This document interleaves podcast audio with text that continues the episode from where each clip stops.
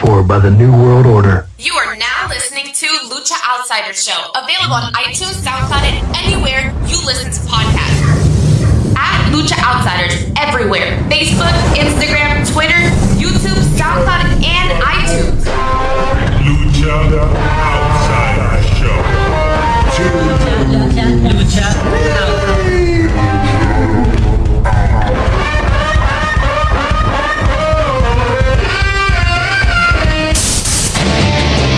Congratulations. You played yourself.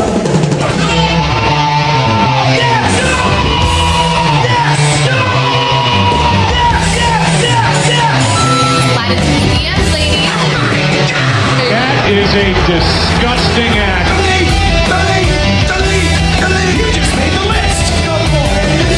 Congratulations. You played yourself. Yeah. Guess who's back? New Lucha Outsider Show, episode 178. El So Leo. That's in Brazil. Go ahead. No? Okay. I am Leo. That's Mario. Have no fear, the legend thriller is here. I am the heel that seals the deal, the villain that stays chillin', the anti-hero of the IWC, your boy, who, Mr. Radar. And our third man on the broadcast team, he is a straight shooter on Twitter. you call him R double. From the mean streets of LI. You left you left the part out, man. Yeah, Aren't bro. I the L O C? Oh, that's right. I was He's literally waiting to do the, the- Eli Drake hand gesture. Analyst of the L O C. What's Uh, up, Leo boys? threw me off with the Brazilian. what? What? You threw me off. I, I love doing that in every show. Like I never tell you what I'm going to say. I just say it, and and plus I showed you a picture of uh, Mr. Rated PG-13, um, who's gonna who's gonna graduate eighth grade, and we're going to high school in uh, in September. So yeah, that's actually when that's actually when uh, when I remember you know Owen Hart and everything. Just there you go. I aged myself. What's up, boys? One seventy eight. That sound. Wait, wait, hold on. That that sounded suspect as hell. No. way What's up, boys? What's really? up? What's up, boys? That is no, a disgusting No. act. No. Yeah. Yeah, it sounded kind of suspect, Leo. sorry. Ryan, what's up, bro? What's up, man? Long time no. uh I guess virtually see. yeah, you know, uh, we were supposed to do a show last week. We were gonna um, do things a little bit differently. Uh, Leo was gonna take a powder, and Ryan and myself were gonna do a show, but uh, I had to go to work early Saturday morning. We were gonna supposed to record Friday night. That didn't happen, and then we were gonna record Sunday night, and then Ryan got caught up with some shit. So. Uh, Yeah, unfortunately, life happens sometimes, but it's okay because we're back and we got a, a plethora Yes. of stuff to talk about, Ugh. as The- always. This show better not be four hours long. That's all I'm saying. It won't be, but Okay. you know, before we get started, before we get before we get Hey, no started, promises. Before we get started, by the way, let me praise both you and Ryan. You guys got some nice hats. Oh we do. Oh yeah, we do. Yeah, you got some nice, Yeah, some nice, nice hats. nice. Just want just want to throw that out there. You know, some nice. Hashtag, hashtag new merch. No, no. uh, um, let's just wait. Hashtag no- let's, let's- I'll hashtag- do some. I'll do some modeling. I could be a Lucha Outsiders model. Like the well young as- kids nowadays say, no cap. oh, uh, No cap. no, no, no. Ryan Listen, got it. The no. cap. No. I, I got it, but listen, I'd like to think that I'm not a young kid to be in that lingo or Just- that category. Just because I know, Ryan, I- just because Ryan looks like a high school kid, doesn't mean that you know he, you know he's uh, Yeah. he's one of these kids that that'll take someone's cap and get Yeah. punched in the face no, with clout. no, no, no, no. got your hat. no, no. Um. By the Listen- way, I, I love the way that, that he folds the the front like a true uh, baseball fan. You know what I mean? Yeah. I never like my hats like flat like that. This one because I, just grabbed yeah. it. I can't do it. I can't do it flat. No disrespect to anybody who does do it flat. you know, um, yeah, I don't know. I just like I have a habit, and and you'll see me do this like throughout the show. Like I'm just like I can't bend it enough. Like, Break it I, in. I'm, Break it in, bro. Break it in. I'm just like this with Yeah, hats. that's so- fine. That's fine. As long as you're supporting the, the Yeah. brand new Lucha Oh, Outsiders of course, hat. man. That's of all course, that matters. supporting the You can do whatever the hell you want with the hat. You got horns to it if you want. What up to Jessica just Hoffman? What up to Antonio uh, Rodriguez saying hashtag no cap? oh God, no! Now we're gonna get on with this. episode. Oh, one. anyways, wrestling, right? Episode one seventy eight. No cap. All right, give me a minute. Like it, give, like give me a minute, guys, before we get started, because it's been two weeks. Hashtag Studio Sound.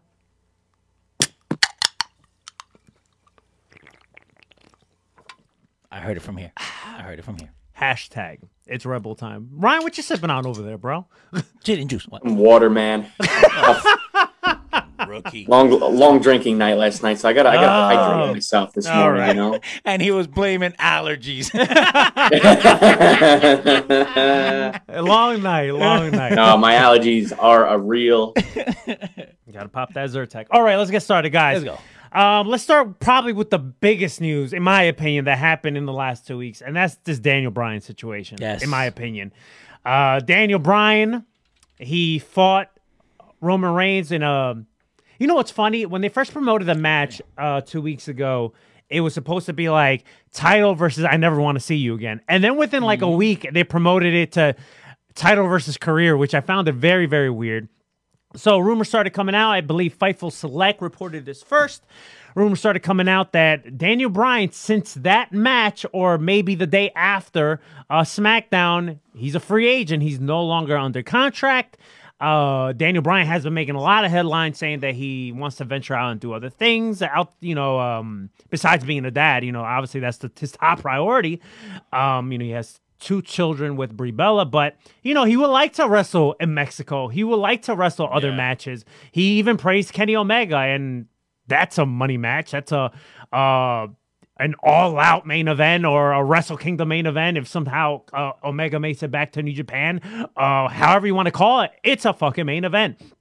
Um, I kind of got mixed feelings on this because. I feel like in many ways we're getting trolled to think that Daniel Bryan is gonna, you know, appear in other places. Um, would I like that? Absolutely, the fan in me, and I necessarily don't want to say that he's gonna automatically sign with AEW because that's the most like common thing to say now. Like, oh, they're gonna go to AEW. I would like to even see him like in Ring of Honor wrestle a match with Jonathan Gresham, like wrestle all over the place. If that was the case, I have a funny feeling that he's to resign with the WWE and he's to take like a backstage role, heavy on creative, maybe even um, uh, Uh, some type of agent for some of these younger talents because you know he's a fan of a lot of these agents, and maybe once in a while wrestle a match, kind of like Triple H has done in recent years. That's what I see Daniel Bryan doing, but. The fan in me would love to see a Kenny Omega match or have matches like in New Japan or, uh, you know, just other places, Anywhere. anywhere. Now, Uh, do, do you see him just straight WWE? Like, because to me, it's like it's storyline. You know what I mean? Because he's so lately been connected to the WWE. Do you see more like a storyline, like they're trolling everybody, or is this for real? For real? No, I feel like he's not under contract, but I feel like the, it's, I feel like he's not under contract, but there's somehow a troll in this too. Uh, Ryan, give me your thoughts on all this because we haven't talked about this whatsoever. Yeah, I'm with you, man. Um, I'd like to be really excited about it, but I just feel like he's going to just end up right back there. He's a WWE guy. Uh, this is like similar to like when Brock Lesnar is not under contract with WWE anymore. Well, it really doesn't mean anything. Right. It doesn't. It doesn't matter because he's still gonna be around.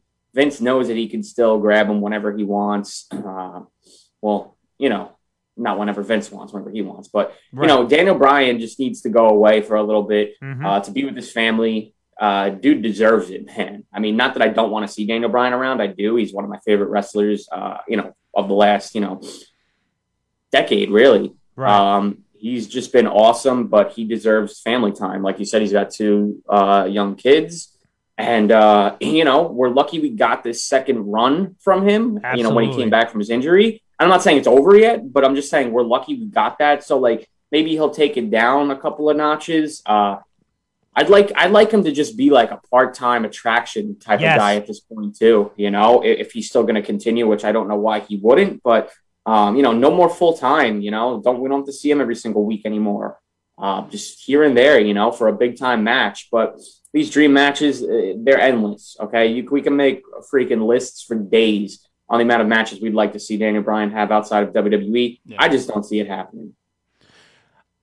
what you know what it is too with Daniel Bryan, and uh, besides the whole, um, he deserves a break because he definitely does. But you could even, I don't want to say that we've gotten too much Daniel Bryan, but I feel like that shine and that aura of Daniel Bryan and the whole Yes movement has kind of wore off a little bit. Oh, and yeah. you watch WrestleMania, his pop wasn't as big. No, His pop wasn't as big it, it going felt back forced.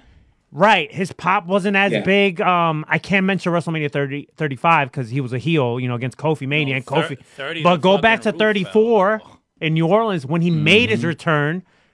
His pop was great. Like I remember seeing, I remember the promo package for that WrestleMania where it was like everybody doing the yes uh, chant, like in basketball games and football games and I think of soccer games and all over the place. People were doing the yes chant or whatever. That was a promo package leading to Daniel Bryan's return at that Mania. In fucking New Orleans, they lost their minds. You know, going back, go, going now forward to this past year's WrestleMania, and you was there, Ryan. That uh pop wasn't um as loud, and I get it the stadium was not at full capacity, but compared to the reaction Edge got and Drew McIntyre got, the pop was not as loud. Yeah, yeah. I mean, you know, I I don't know why because I think Daniel Bryan's still a very popular guy, Right. and I don't know how that gimmick the of the yes thing could ever like truly die out. I mean, yeah, the pop won't, maybe won't be the same as it was when it was red hot. You know, going back to what was that 2014. Um, but still, man, like I still love that. I still feel like the crowd should be into that. Yeah, like you said, it's tough to tough to really um, put a finger on this year because of the piped in crowd noise and because of the half capacity, whatever you want to call it. But there's no everything was very obvious that Daniel Bryan was almost like the odd man out in that match, Right. with the crowd. Um, and you know, it's a shame, and, and he even came out to say it too, like he felt like out of place. I, I forget the exact wording that he used, um, but like he like felt like He, I think he said something down, yeah, disconnected, checked out a little bit. which you know for him a guy who loves wrestling as much as he does that's kind of weird and Right. like a little like you know like what like i never expected that guy to say that so maybe that was a sign that that was telling him go away for a little bit do what you got to do with your family of course he loves like uh you know all the gardening stuff like that and you know if you watch total divas you know that he's into all the all that kind type of stuff and um, Do you let think? him- do you think Daniel Bryan smokes pot? He has to be smoking pot. I could see it. I really, I could see it. He's probably, you know, I could see him going like, "It's all natural." Or- so you know, I'm gonna Maybe, back, maybe you he doesn't smoke, but maybe he's more of an edible guy. Or, Huh? or on a tea, you know. Like, Oh, hey, t- oh, yeah. oh, he definitely drinks tea. He's definitely. Oh, a he drinks tea. Like all ca- chamomile tea yeah. Oh, all day, oh, every he makes day. tea every night. Oh, yeah. He makes Yeah. tea every day. yeah you probably like pin- like pinky up too while, while he's upstairs. so I'm if he kidding. Drinks love- tea, who, who- if he drinks tea, who is the one caffeine guy in wrestling? Like this guy has to drink coffee like every two seconds.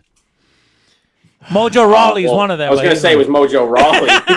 Well, he's not with the company. He's not with the company anymore. Thank God. So he's irrelevant in wrestling in my eyes. Anyway, It'll be good for the people in the chat to let us know who they think. You know, drinks who, a lot you of know who seems like he's a big coffee guy, or Yeah. you know what? Maybe he's more of an energy drink guy. I was gonna say uh, El Phantasmo, ELP. Oh Yes. yeah, yeah, yeah. Yes. Yeah, I could see an more energy drink. He, he he definitely seems like a monster guy. yeah, yeah. For yeah. loco. Um, any anything else on Daniel Bryan, or I think we covered it with that, right? Pretty much, yeah. I mean, it, it's kind of well for me. It's a, it's a wait and see type of thing. Yeah. You know, it's like I really have to see it to believe it. It you know, meaning like you know, if he actually doesn't resign with the WWE and makes some waves outside, I really just I can't see it right now. You know, when the time comes, that's when I'll believe. Like I said, the fan in me would love to see him in all these different promotions. Not not even sign like a deal, just pop Oh, up in all these different Yeah, promotions show and up. wrestle. Like imagine Daniel Bryan like in Bloodsport. Like it would be fucking Yeah. amazing. Oh, sure. but sure. Yeah. I, that's just the fan in me. I just think you know if I you know plausible the more the more plausible you know situation here is that he's going to resign with the WWE Yeah. and take more of a part time role and play more of a backstage role Mm-hmm. going forward in his career. But don't you think that he's made such a big name now? Because again, before he came to the WWE, he was already a name in the Indies, right? Right. Now he comes to the WWE, his stock goes through the roof with the whole Yes movement, right? He can show up to Mexico or New Japan and get paid Brock Lesnar money just for that Oh, one ab- time. absolutely, absolutely. yeah, I don't know? think money is is is a Yeah. factor here at all. Right, and I don't think and Daniel Bryan, while I'm sure he's very smart with his money because you know the dude doesn't buy expensive No, of course. but like I don't even think money plays a factor. I think it's more of his passion Yeah. or whatever. Because well, this week, and, and I know I'm kind of jumping ahead, but you had uh, um, Andrade and and this guy, the the the, the dirty one. What's the thing? Omega. Um, they were ta- aren't they going to wrestle in Mexico? Well, well you kind of But no, no. But what I'm saying is, you can have Daniel Bryan show up down there again. The dream matches, and like Ryan said, you could do three or four pages of dream matches just with Daniel Bryan. Now, forget about Mexico. You, there was always talks this week or two weeks ago of Samoa Joe and CM Punk again. So what if you have Daniel Bryan now? You know how many people would pay to see that? You could build a whole pay per view just around that. Oh, absolutely. Like imagine, 100%. you know, as much as we like to crap on Ring of Honor, but now that things that are opening up, what? How crazy would it be if somehow Ring of Honor just offers Joe Punk and Brian the world, Yeah. and they make their return? You know how many eyes Ring of Honor is going to start like popping up out of nowhere? People are going to be watching that 3 a.m. Nebraska feed. We're gonna have to go find it. Oh, I'll be I'll be one of those people watching the Nebraska feed, dude. If if we could hear, it's the final No countdown. countdown. Beedoo-dee-doo. Oh, my God. I'm sorry. My son knows that song. That's why I do it like that. Sorry, Roman, go ahead. Dale. Uh, all right. So since you mentioned Kenny Omega, I I guess we'll talk about Kenny Omega first before we talk about Blood and Guts. Kenny Omega, dude, um, he's made a lot of news the last two weeks. So going back two weeks ago, yeah, he won the Impact World Title as expected against Rich Swann. I thought the match was really, really good. I don't think it was a all-time classic, but I do think the match was really, really good. He's now the Impact World Champ. We got we got people sending in pictures that they're watching our show with our stickers on their welding uh, mask. So there you go. Thank you for the person that sent that to Well, us. that's cool. There you go. Dale. Sorry. Kenny Omega. Um, Dale. Fast forward to this past. Do we want to talk about the Andrade stuff first before we talk about this past Wednesday? All right, let's br- bring up Andrade. So Bro, bro, it's, it's our show. Go ahead. Dale. Omega is the current uh, AAA Mega Campeon, right? I like it. Say Mega Campeón. And that's Mega champion. Ryan's Spanish word no, of the day. no, that's too easy. Say campeón. Come on. Campeón. See, there you go. Listen, I'm not the I'm not the girl. I'll allow it. I'm not the girl. I'll allow it. She says some shit that I can't even say. Cachetazo. Oh my god. Well, thank you for that follow on Instagram, by the way. the straight shooter. Shoot, shooter. baby. okay, I got another one for you. Huracan Rana. Wow, that's a mouthful. Huracan Rana. They've been saying it for years in, in WWE. Rakarana. That's what that's what I'm saying. Rockarana. Rockarana. All right, let's move on. Ah, so Andrade out of fucking nowhere pops up at the last AAA show, and it was a vignette. He wasn't there live, but he's saying that he's trying to make a stamp in AAA, mm-hmm. and that he wants a match with Omega at Triple Mania, which is their WrestleMania, whatever, for that Mega Championship. Dude, this match has all the potential to be match of the year contender when these two go at it. And I know there were some peckerheads online saying like, "Oh, but did Kenny Omega accept the challenge?" Listen, if they're fucking already teasing it, the match is gonna fucking happen at Triple Mania. I'm excited Yeah. for this match. This is the match Andrade needs to fucking give the biggest middle finger to the WWE. I can't wait for this match. Yeah, man. Um, I keep forgetting this dude has no no uh 90 day no compete. It's incredible. Uh, even though I guess the match wouldn't happen until uh, what was Triple Mania? Isn't that like in uh, August Uh, usually? yeah, August, I believe. like late August. Yeah, and and funny enough, like I don't watch uh AAA at all, but every year I tend to watch Triple Mania just because it's it's always a fun show. And Right. this year, um, already we got you know this huge match going down. I think Deonna Purrazzo is going to be wrestling on that show. Yeah, there's gonna be uh she's gonna be challenging for the uh Reinas of Reinas championship. Is that what the one called? that um Taya Valkyrie and and Tessa Blanchard won, right? they won those Bunch of times. titles, and then because Ty went to WWE, they did a a new, you know, to crown a new one, and I forget, uh, Lady, uh, I forget, Her? I forget the chick's name, but she's the current champion right now, and then Deonna's going to be challenging her for that title. So yeah, that's really cool. And I it's, I think she's putting her belt on the line too. I Yeah, I think it's time. For, I think her name is Lady Fabia, Lady something. Fa- yeah, Fabi something. Yeah, Fa- that Fa- sounds familiar. Fabia. But anyways, yeah, go going back to the Omega stuff. Yeah, complete dream match. I can't believe this match is actually going to happen. it's so um, dope, bro. Whole, I mean, dude, this is why we love wrestling, right? Like this is this is it right here. Like Mhm. Andrade, Kenny Omega. Andrade lead, goes from doing nothing, sitting in the back, catering, uh, doing some stuff with Garza, um, just being irrelevant for so long. After that, he ends up leaving, and boom, Faby Once- Apache is the girl. There you go. There Faby you. Apache. There Sorry, you go. Go ahead, Dale. Sounds familiar. and months later, he's he's gonna be wrestling Kenny Omega. Like, dude, holy shit! But, but I mean, that I don't even I don't even know what, what my mind is blown at, at this whole thing. But that goes to show you, you know, how somebody in, in one promotion, somebody in the WWE could be in catering, and then all of a sudden they get let go, and in a month, two months, they're main eventing somewhere else and drawing money, which is ultimately what this whole wrestling thing is about. It's about drawing money. And and you look at Andrade, the second that, that you had all this talk about him and, and Omega, Dude, that's all you saw on Twitter. By the way, thank you, Ryan. I have to go ahead and shut my shit off again because for some reason it came back up. But, but that's what you Why'd see. you ever turn it back on? I, I have no idea. I, I did, oh man, I just hit reset on something. Why don't you just do what I? Because I don't do Twitter. I just anything I want to. I just click on the Twitter link and I just see what whatever Ryan is looking every now and then. I, I don't Just- have to, I don't have time. I just I, I look at it and then it's That's what I'm saying. Just that you know, just uninstall Twitter. Back in my day. Back uninstall in my Twitter so day. you won't get no notifications. No, no, I don't want to uninstall Twitter. I got to know what's going on. I got to be down with the people. Okay, I'm sorry. Go ahead. Keep going. Keep going. But I'm saying, Kenny, o- but uh, Omega and Andrade, that's what everybody was talking about. And again, it's drawing money. That that's ultimately what this whole thing is about. Go, going back to the what Leo just said about uh some former WWE talent being unappreciative, right? Look at where Deonna Purrazzo's at right now. Unappreciated because unappreciative Right. is that they're- Look at where Deonna Purrazzo's at now. She's the current Impact uh, Women's Champion, Knockout Champion, or whatever. She's going to challenge for the for the uh, Reinas of Reinas Championship in AAA or whatever. This is a chick that was doing jobs in NXT, and now look Yeah. where she at. You can make the argument that she's like what top two, top three female right now of 2021.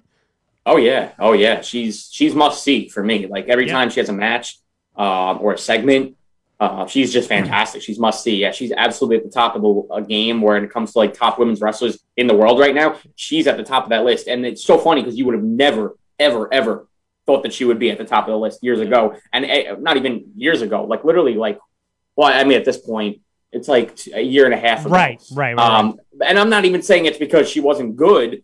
She just wasn't obviously appreciated, like like, like Leo said. So it's just, dude, that's what I'm saying. In wrestling, it's like no matter what your spot is, you can be at the bottom of the freaking barrel in one company, but it's okay. Like there's light at the end of that tunnel because just look at Andrade, look at Diana. I mean, there's so many different, you know, um, examples that I could bring up. So my my whole thinking right has always been. You guys remember when AEW first got announced? Right? Remember in in Nah, uh, no idea, Vegas? I totally forgot. I about know.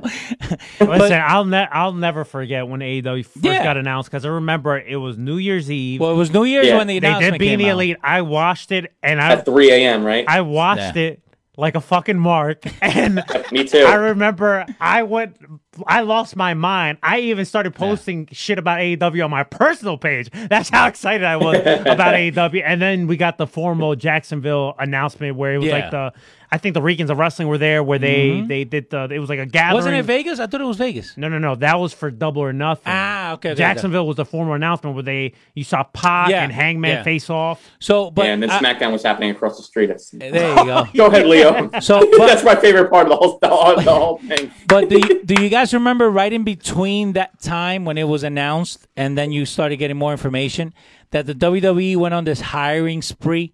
Yeah. That they just hired a whole bunch of independent wrestlers. And I think right now on the tail end of that is they just hired just to hire for AEW not to have them. Yep. But now you have them on your payroll and you have no idea what to do with them. That happens with, with a lot of wrestlers, and I think Diana was one of the ones that landed in that in that nook and cranny where Well, she she got hired her. she- they fucked her because she was gonna originally be in that fatal four way at All In, and Yeah. then she signed and, Yeah. and she couldn't do it anymore. yeah, but that's what I'm saying again. Yeah. they just signed to just to sign her. Pe- Pero por eso, so now you have the WWE being petty, where now it just kind of gives her more more hunger. You know what I mean? Like she's hungrier now. Like now that she has the ball, she's not letting go of it. Like she's gonna keep that belt. She's putting on shows. You have, like Ryan said, like he watches her because you know you're gonna get a show.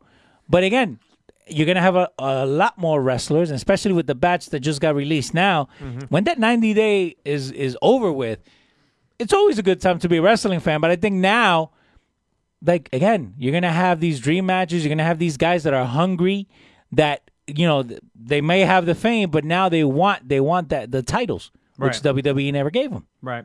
So, but anyhow, that, that, that's my thing. More, okay. I'm more go on back to sleep. the more on the Very Kenny good. Omega. Very good, Leo.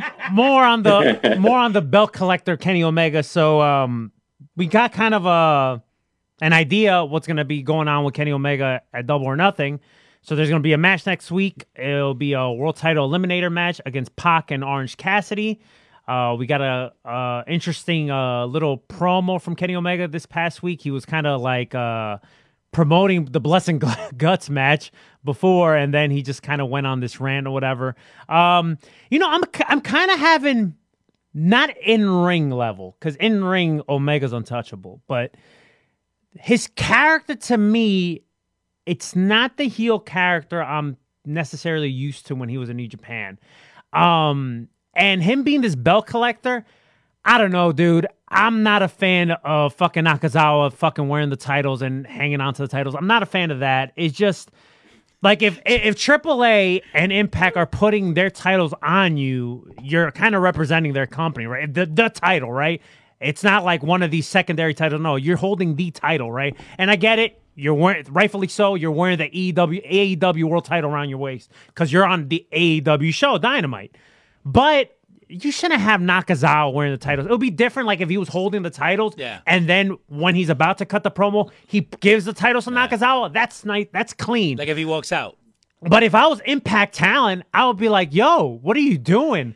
Like, and you could have people have mixed feelings about Austin Aries, but I feel like when Austin Aries was the belt collector, he was doing a better job holding the titles because he was carrying all the titles. He wasn't. Yeah, he would have like two around his waist, but he was ha- he was carrying the titles like purses. Like, Yeah, I, re- yeah. like I remember Austin Aries doing that. Like, and, and granted, I'm not comparing Austin Aries to Kenny Omega. The, you know who's a better performer or not. How dare you. But uh, I don't know. The I just wish Omega was doing a better job kind of representing those titles. I don't know if I'm making sense, but uh, when it comes to the potential Pac or Cassidy match, Omega, as much as I love seeing Pac and Omega, I'm really rooting for Orange Cassidy. I think Orange Cassidy and Omega could give us like a five star classic. That's how I could definitely, I could, I could guarantee that. Add that to another uh, accolade that uh, Omega has. He wrestled a girl, a blow up doll, and now Orange Cassidy. Orange Cassidy doesn't give a shit about anything. By the way, on social media, they, they were calling him uh, Naka Nothing.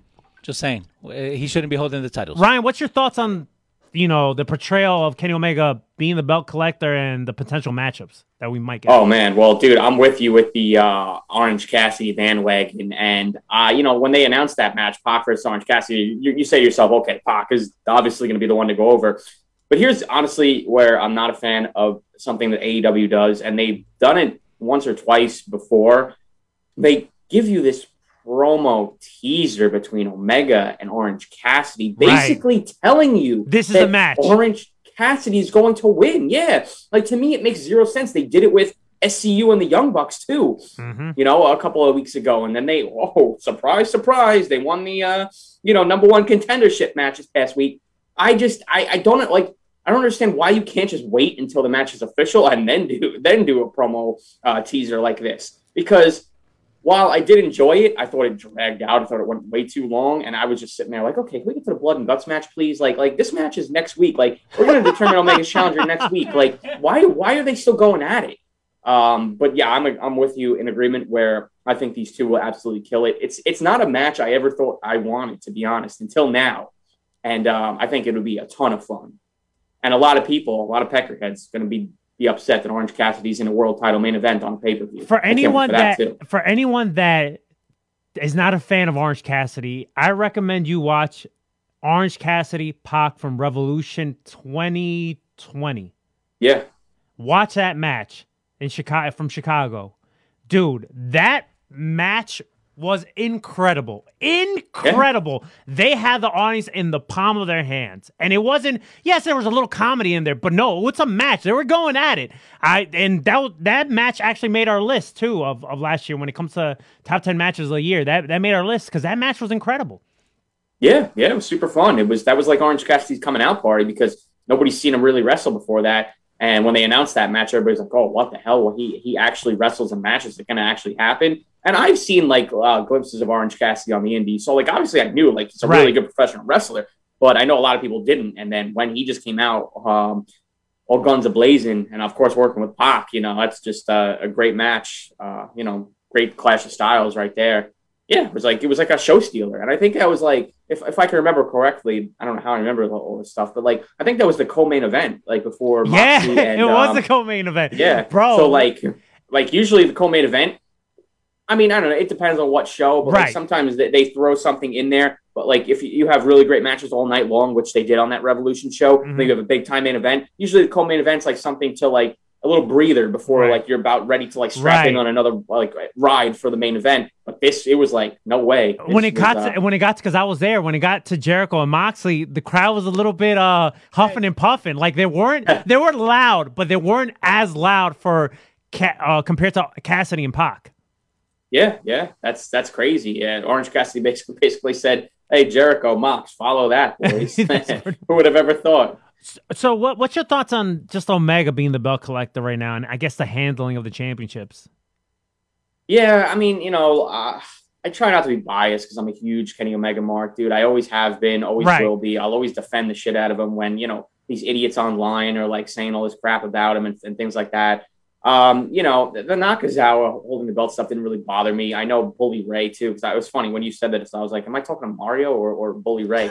he went on Twitter. He, he was bitching him on all night about that. Well, then, well, see. I didn't do that. I didn't even I didn't even do a post on that on Instagram because it's something yeah. that it, I won't even say that it bothers me. It just kind of annoys me a little bit because then I look at it. If, if I'm an Impact talent, right, and I'm watching Kenny Omega, which he's representing our brand because he's there, he's our company's world champion, and you have Nakazawa. No disrespect to Nakazawa, but the dude's a clown. He's portrayed as a clown on AEW. Of course, he's yeah. he's holding our titles, and if it, Omega just because like yeah, whatever. Like if you're supposed, if you're being the belt collector, if you're playing to this role, be it. Like like Ultimo Dragon when he was um holding all the titles. He used to come out with his arms When- to the side. you know, like I know people have mixed feelings on Austin Aries, but when Austin Aries was a belt collector, he was holding all the championships. Like that's when I want to see Kenny Omega do it. And if you want to hand out the titles to Don Callis or Nakazawa when you're cutting a promo, that's fucking clean. I'm cool with that. But like if you're holding the championships, like represent it, like hold the championship. That's my only.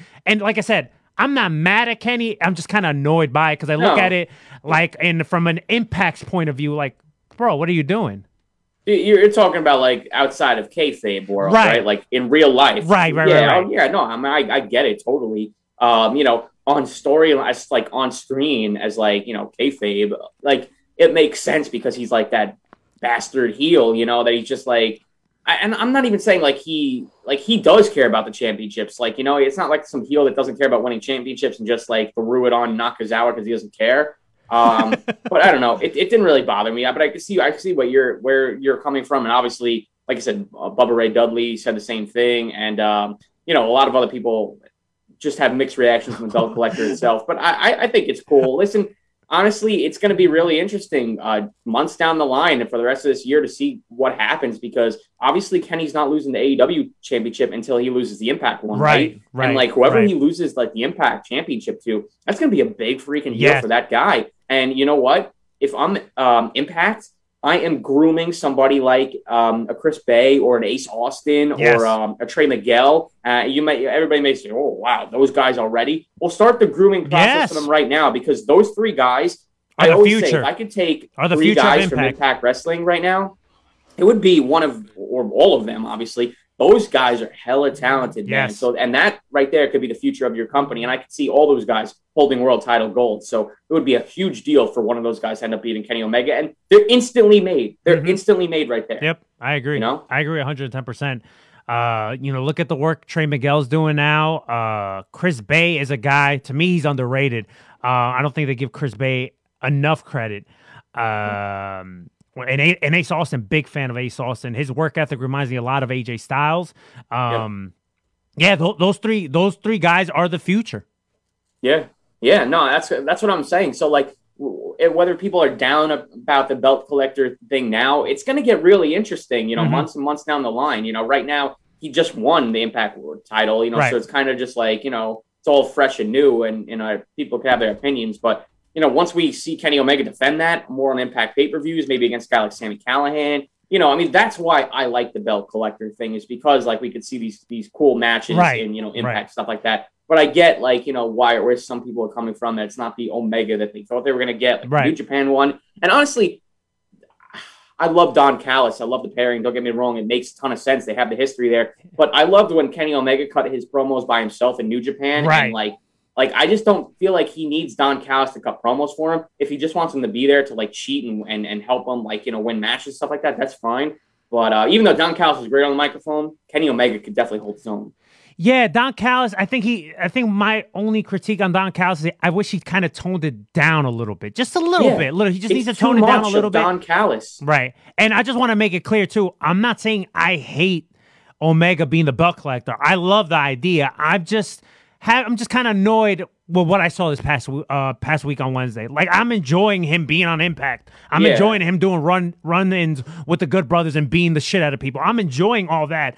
I just hate and it's funny cuz like even on Impact this week, I don't know if you got to see it on Impact, but like when they were showing a shot of them when they were talking backstage, they didn't even focus on the Impact World Title. They were focusing on the AEW World Title. So I'm, I'm like, like, why would you do that? So like, that's a, a kind of a congratulations on Impact because it's like you're not helping either. And this was shot way before this past week's Dynamite. Listen, Impact. uh, Don't you know? I don't want to be shitting on Impact here because Impact has been great. Okay, It's not. Um, It's not Ring of Honor levels.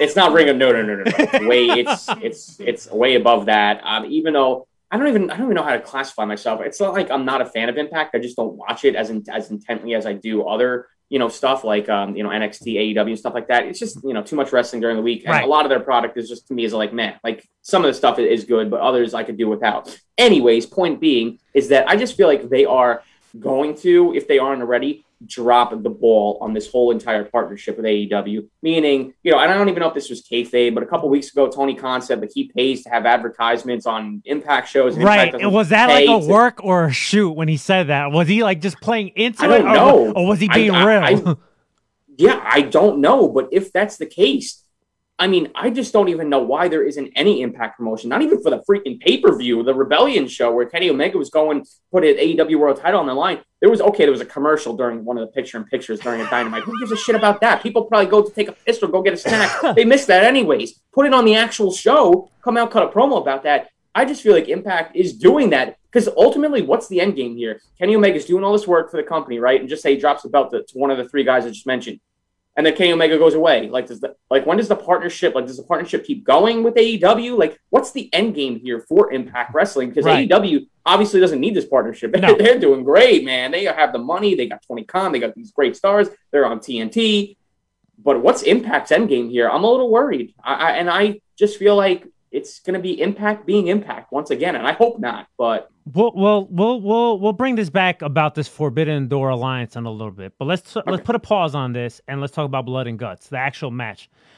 Listen, I thought overall the whole show was great. I thought it was one of their best dynamites overall. I thought the Blood and Guts match was a great match. I enjoyed the match.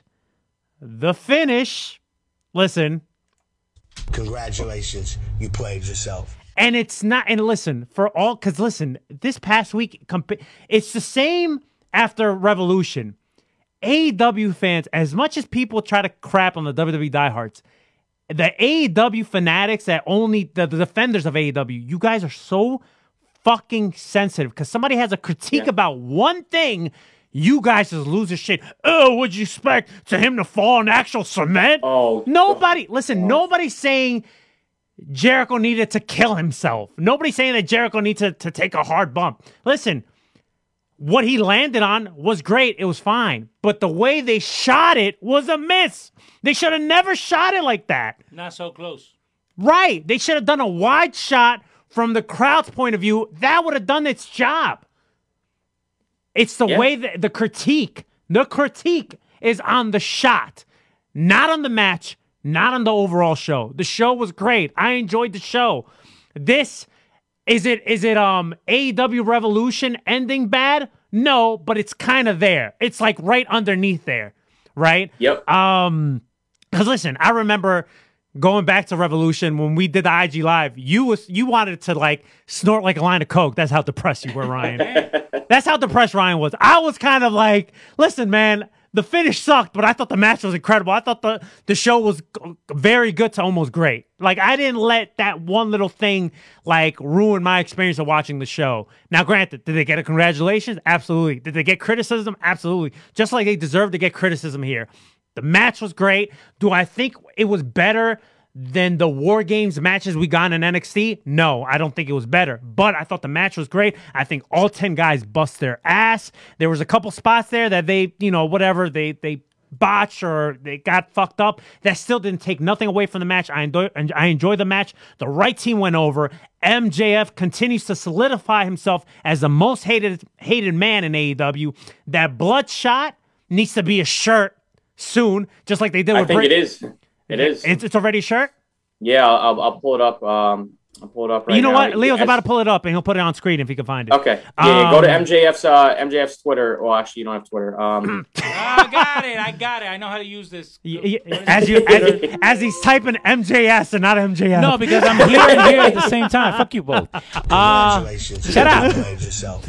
but um, that is a cool drawing, though. But hold on. Sorry, espérate. but uh, listen, Looking. it was great. The match was great. The right team went over, but There it is. uh, the finish was questionable, and the way they shot it was not. Um, not a fan of it. But Ryan, take it away. And there's the shirt. yeah, dude, this. I mean, great match, like you said, but I don't know. Like, this is why I felt so down after the Revolution match. It's just because, yeah, you know, some people. It doesn't. They don't let the finish take away from how good the match is, like yourself. But for me, the the last thing that I'm going to remember or see on the show always has an effect on that match or moment. And this is the same thing as Revolution, and it's not as bad, no. Mm-hmm. But man, I'm just like sitting here, like, yeah, the match was great, but is this gonna be like a memorable thing? Because like everybody is just going to remember this this fall from grace that Jericho just took He landed. onto he landed uh, on pillows. yeah, onto a mattress from like Mattress Firm, uh, and it just looked so fake, so corny, so hokey. Uh, you know, it didn't really look like, like you said, it didn't really look like MJF pushed him from that No. high up because of the way they shot it too. I think they did come out with like a wider camera angle, But that should have been the shot on live television. Yes. That should have been the shot. on on Lucha Outsiders Twitter. I retweeted it because somebody posted it, and I was like looking at it. I, I must have watched it like twenty times. I'm like, this looks badass. Like, why wasn't this? for the people that were in the in there live in the crowd, they enjoyed it because they got that shot right. They were like, Yeah. "Oh my god!" Right? But Yeah. for the viewer that's watching on TV, you're like, "What?" I and and also too, yeah. I mean, dude, shout out to the Peckerheads that all I've been seeing online all week long, and I even had to I had to come out like so. I, I originally tweeted something about the Lucha Outsider on the Lucha Outsiders Twitter about um you know the, the finish, and then I had to like reach like um what was it like when you repost your own tweet or something like that? You quote yourself, whatever. I had to literally like address that I wasn't shitting all over the fact that Jericho landed on a crash pad. Obviously, I know the guy's 50 years old. I know he's not gonna. Uh, you should be fall the happy that they're still wrestling during the end of the pandemic, to and, and what you Ryan actually think. You wanted Jericho to land on like metal and stuff. My favorite was some was some moron goes. I'd like to see Chris Jericho walking next week.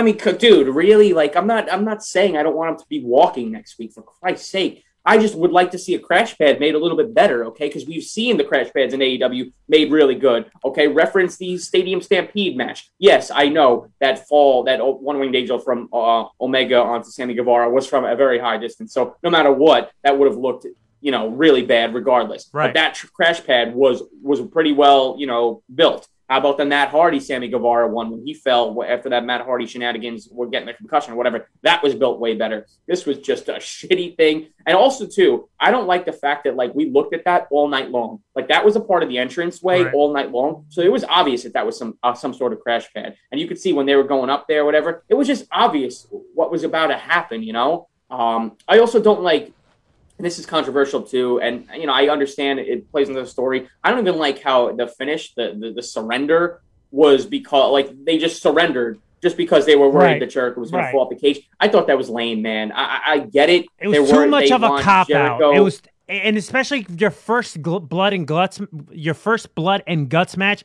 I think I wanted more of a solidified win instead of like they Yeah. surrender. I didn't like. I wasn't a fan of that either. Like I said, the right team went over. MJF continues to rise his stock, but it's just.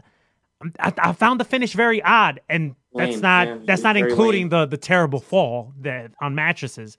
And also, you know what? I'm not a yeah, fan the of. The way they shot it is stupid. I'm sorry. Also, I'm not a fan of, and I get it because they're on TNT.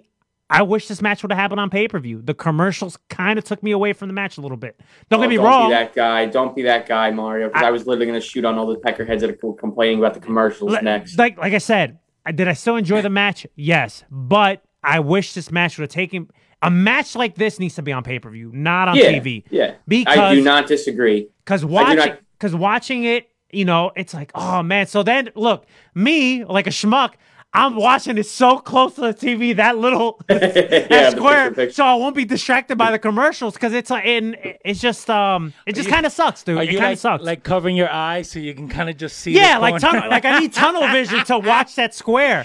Um.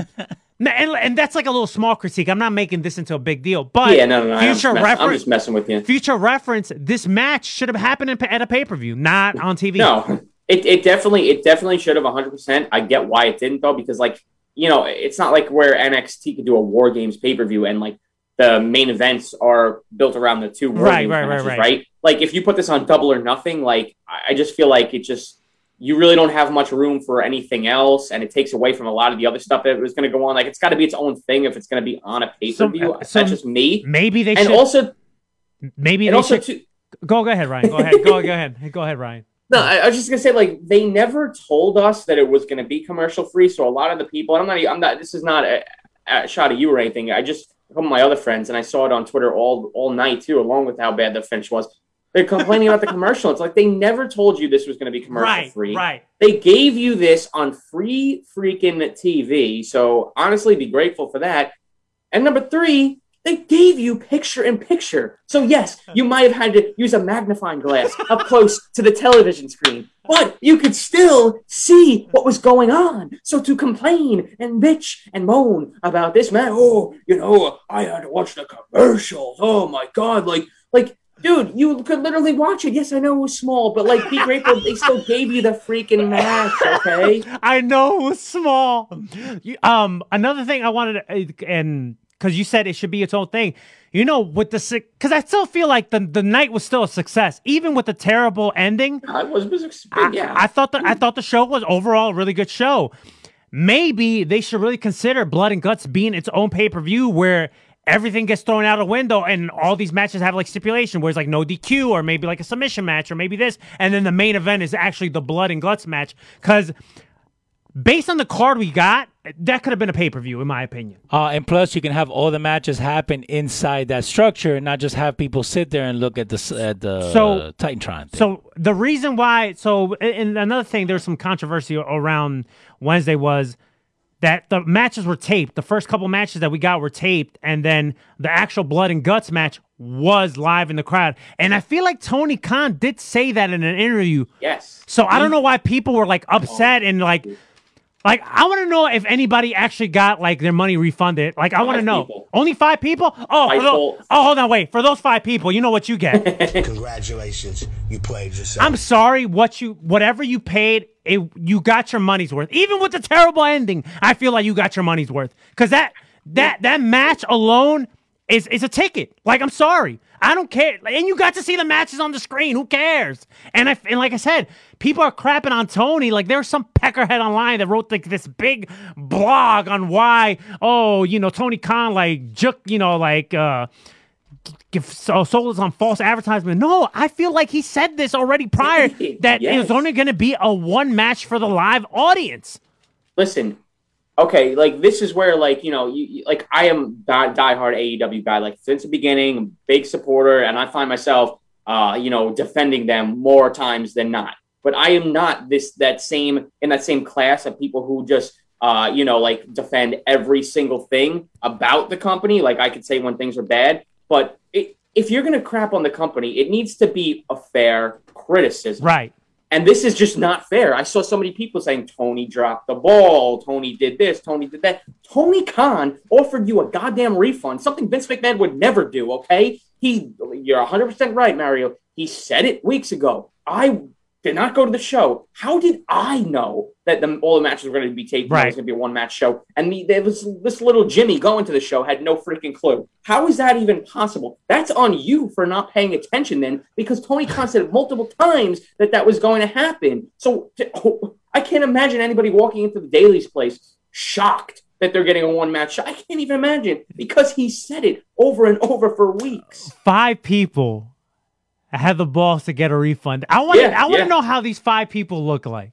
Like I really want, I like these eh, for anybody that's listening to the show or watching us on Facebook Live. If you know the people that these any of these five individuals that that got the refund, we need to like I don't know, like put them on blast. Like this is the jerk off that got a refund. Like what the fuck? Five dude, I know. people? I, I, five.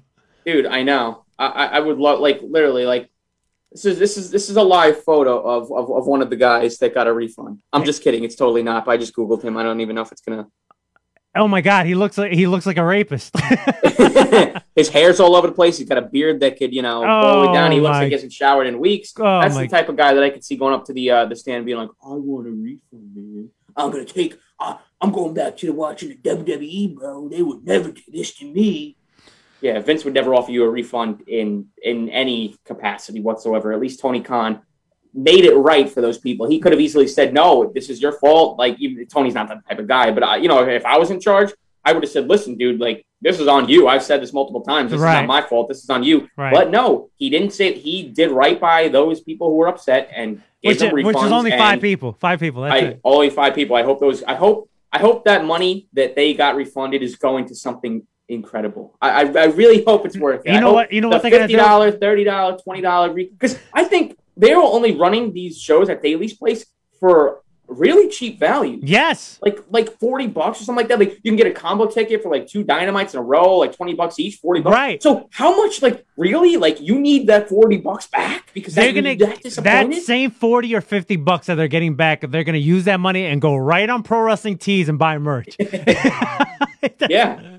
I mean, dude, I would I would have killed. Like you, you said this for a Revolution. I would have killed to be at oh. this show live to see Blood and Guts because we were supposed to see it in New Jersey last right. year. Listen, I'm telling so, you. So for these idiots that did get to see it, shame on them for, for even with the with the with the botch pyro explosive shit that we got at Revolution, I still would have killed to have been live at that audience and watching yeah. that pay per view. Like I, I, I thought the, I don't know. Maybe I'm just different in, in that sense where like, yes, I will call out when something looks terrible and it gets fucked up, but I don't let that ruin the whole overall experience of it. I still think Revolution was a great pay per view. Yeah, yeah. No, I mean, and and the show itself here, Blood and Guts, was really yeah. good too. I thought Cody and QT was a lot better than I thought. I liked thought the um, tag match was really yeah. great. Um, the opening tag with the elite was like whatever. Right. Um, forgot what else we got. And I think that was all we got on that show, and then the blood and guts. But you know, I thought it was really good. Yeah. I, am telling you, I would have had no problem being in that car just to watch Blood and Guts, the actual Blood and Guts match. That's it. I would have been, I would have been totally fine with it. All Me right, um, a uh, couple more things on AEW. Two quick things on AEW.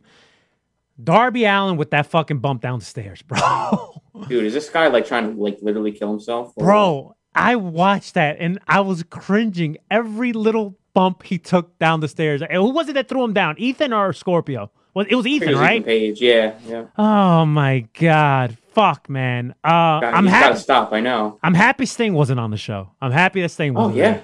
Um, no Tony Schiavone interview with Sting this week. Yeah, wow. I was happy with that. But man, Darby with these bumps, bro. You know what I originally thought? I thought they were going to throw him off the scaffold, like where that area. Oh, I God. thought that I thought there was going to be like the the mattress pads that Jericho landed. I thought there was going to be like a humongous one, and they were going to throw Darby off of there. I swear to oh. God, they were going to throw Darby. He was to land on that, and then the other shot would be like kind of a pre-tape, him just laying on cement. That's what I thought was going to happen. I swear to God. I mean, dude, I understand why Darby had he he made a name for himself by taking these crazy bumps in, in companies like Evolve and stuff before AEW. I know the guy's fearless. Yeah, I get that. He doesn't fear anything. He'll he's willing to do anything. He does not need to do some of these things anymore, bro. He is a he's a he's a he's a star right. in AEW. He's so over. He doesn't need to take these bumps. I mean, God, like he's going. I don't want him to go down the same path as Jeff Hardy, which like, luckily, thank God, Jeff Hardy's still going at the at the pace that he's going at, and he's doing the crazy shit. And also, But, like, Darby he- Darby Allin is anti-drugs. I think he's a uh, straight edge. Yeah, yeah, yeah. I think he is too. So like, he just doesn't need to like do these things He- at this young age. Like, come on, I want to see him around for the next 10, 20 years, whatever it is. They also announced this week on AEW that Miro will be challenging Darby Allin for the TNT Championship, and if Darby doesn't show up for the match, um, we're gonna get a new TNT champion. Uh, I've been enjoying Darby's run because he's been main eventing a lot of dynamites, but I don't see there's no way where Miro could take this L, man, unless they Yeah. do like maybe Darby doesn't show up and then we have like two TNT championships uh where we get like a unification somewhere down the line. Um maybe they could kind of get out of it by doing something like that. But um I think we're gonna see a new champion, bro, in Miro. Yeah, totally. And I, I this is just this is another thing though. Like I, I wouldn't have booked it this way. I think it's very random that Miro is just gonna get um, Darby Allin. The, the two aren't even feuding whatsoever. And I, I was actually, I kind of thought that that's where it was gonna be heading um, at Double or Nothing was Darby and and Miro, right? Right. Like I think that would be a good feud, and um, you know, it's a it's gonna be a great match. I'm looking forward to the match. But I don't think it should have. They should pull the belt off of Darby like this so randomly. I don't think it uh, should be on a regular Dynamite. I think you should save that for a pay per view. It's a pay per view quality match. And I just feel like Darby's involved in a different feud to take the belt off of him randomly to give it to Miro. Like it just to me that makes no sense. But I can't see Miro losing either. There's no way he can. And I just I don't understand. You know, take the belt off Darby, and he's still going to feud with Ethan Page and Scorpio Sky. Like, what's the end game there? Like, what do you? Where does Darby go there? Like, I I don't know, man. It's all weird to me that this match is happening next week. I'm really looking forward to it. Like I said, I think those two are going to work magic in the ring, but Mhm. not not how I would book it. Not this soon. But I guess it's like, what else are you going to do with Miro? With, you know, for the time being, I don't know. But Pro- but then but then why are why is Ethan Page Scorpio Sky Right. even feuding with Darby Allin? Then you know, if, if you were just going to go with the Miro thing, so I, I don't I don't get it. if I had to fantasy book this uh, real quick, and and I'm fantasy booking in on uh, what we've been getting on TV, we're probably gonna get like another warehouse match between uh, Sting and Darby against Ethan Page and Scorpio Sky, which I'm sure that it's gonna be shot and look phenomenal. But Ethan Page and Scorpio Sky are gonna catch an L. Right. So what's the so what's the point? Like, Right. What's the end game? Can like, Right. I mean, can this end with like Darby Allin like taking out Sting or some way, like so they aren't buddy buddy and right up each other's ass every single week? Yeah. Because I, I'm tired of seeing it. I feel like I don't even want to say like Sting's holding Darby down because obviously he's not. That's like that's stupid to even say because Darby's killing it in main eventing shows. But I just feel like like it was cool to see them together on screen, but like. Uh, and they could always have that sort of connection, but, But, we don't have to see it every week. Right. Like, can Sting do his own thing? Can he not be up Darby's butt and, and vice versa? Like, I just feel like they could do like their Yeah. own thing away from each other. Like, I don't know. That's just me. But at Double or Nothing, if that's going to be the, the case, another tag team match, I have no, interest in seeing it. No, another street fight shot like that. It was great at Revolution. I you just don't don't do the same thing. I just don't want to see it. You know, that's not what I wanted Ethan Page to do when he came over to AEW. Was being in another tag team with another guy. You know? With with a, with a guy that came from a tag team, we still don't know why he's not even part of that tag team anymore in that group in that in SCU, Yeah. which makes no sense. But anyways, Yeah. um, something I think we're all excited about uh, about this AEW Dynamite coming up is Forbidden Door. Jon Moxley defending the IWGP United States Championship against Nagata. Dude, I'm excited for this because you see the fucking New Japan logo. They've been promoting with the New Japan logo. You know it's going to be on New Japan World after this match. Uh, I'm excited for this. The continuous relationship between New Japan, AEW, and obviously Impact. Yeah, yeah. Oh, dude, that promo video that they put up about Yuji Nagata and his history Great. and stuff like that. Moxley Great, just being great mad for no reason.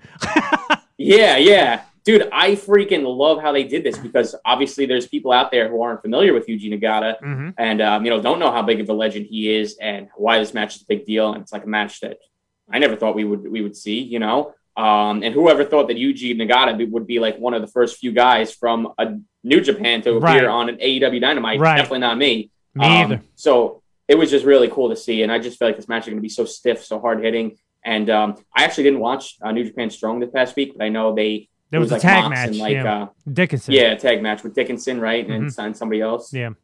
Yeah, so um, dude, I'm just insanely hyped to see what happens next week. Obviously, Moxley ain't chopping that belt, but um, it's gonna be cool, man. It's gonna be cool. Also, Tony Schiavone's been calling another Nagata match, and the last time he On called the match, yeah, on TNT was back in WCW day. So I think that's pretty cool too. That is very, very cool. Yeah.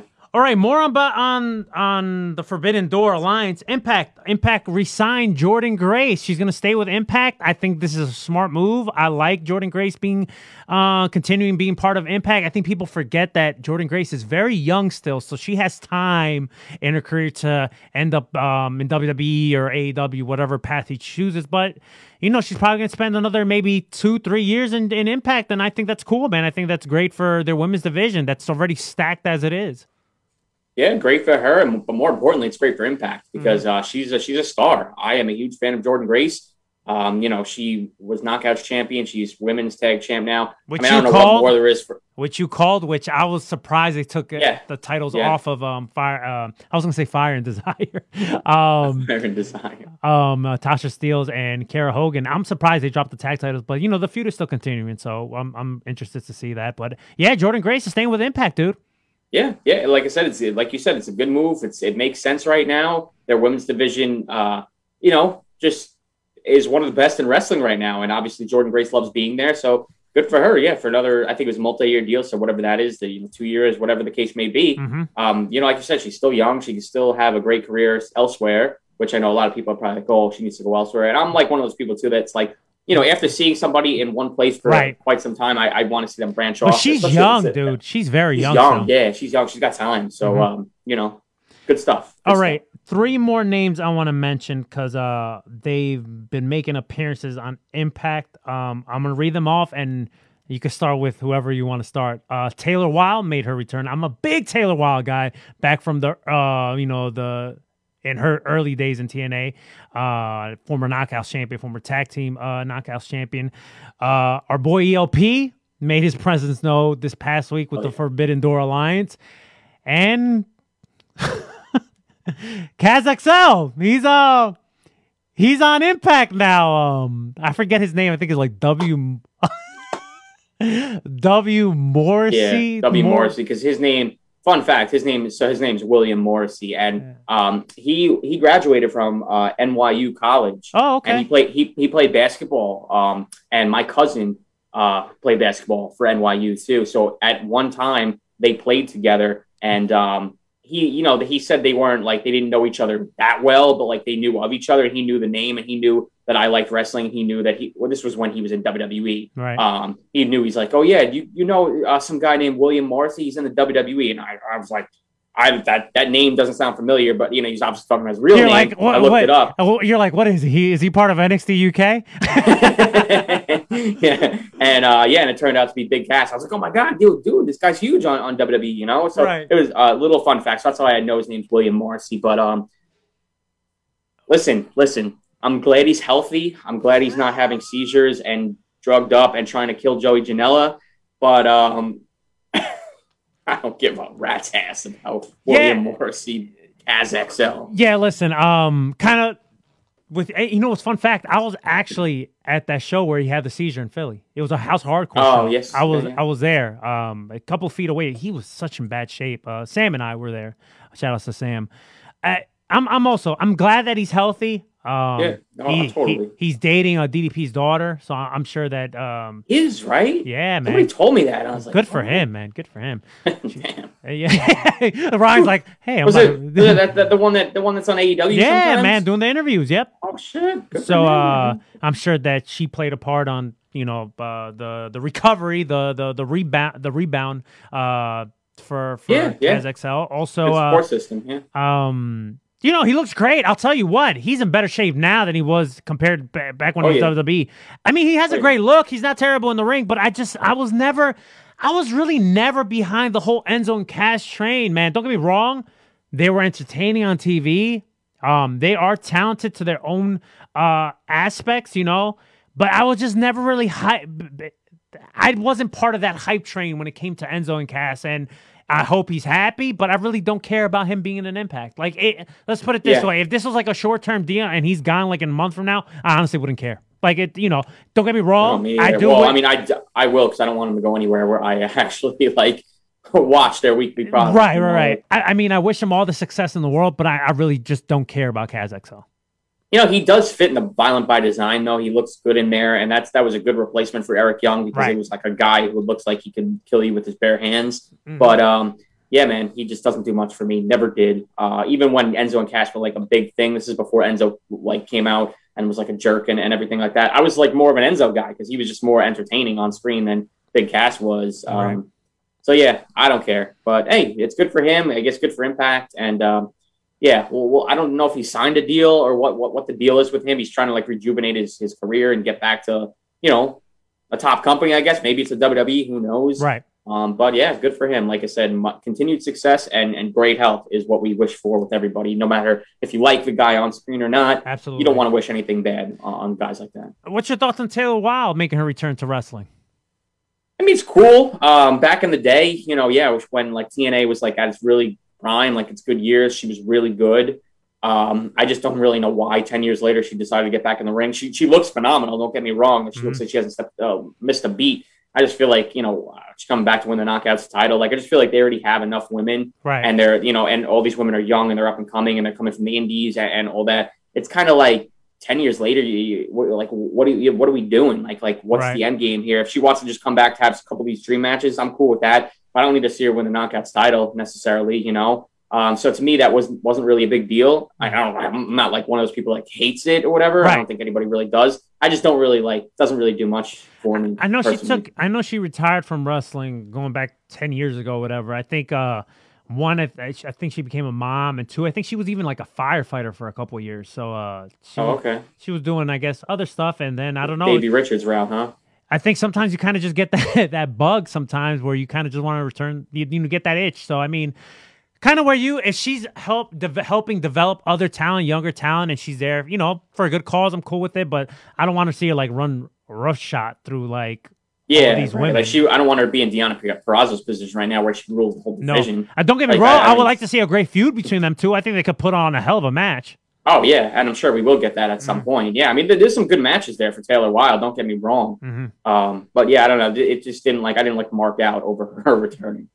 All right, our boy El Phantasmo. He crossed the forbidden door. He went through the forbidden door, and now he's in Impact. What what, what are you expecting for ELP in Impact?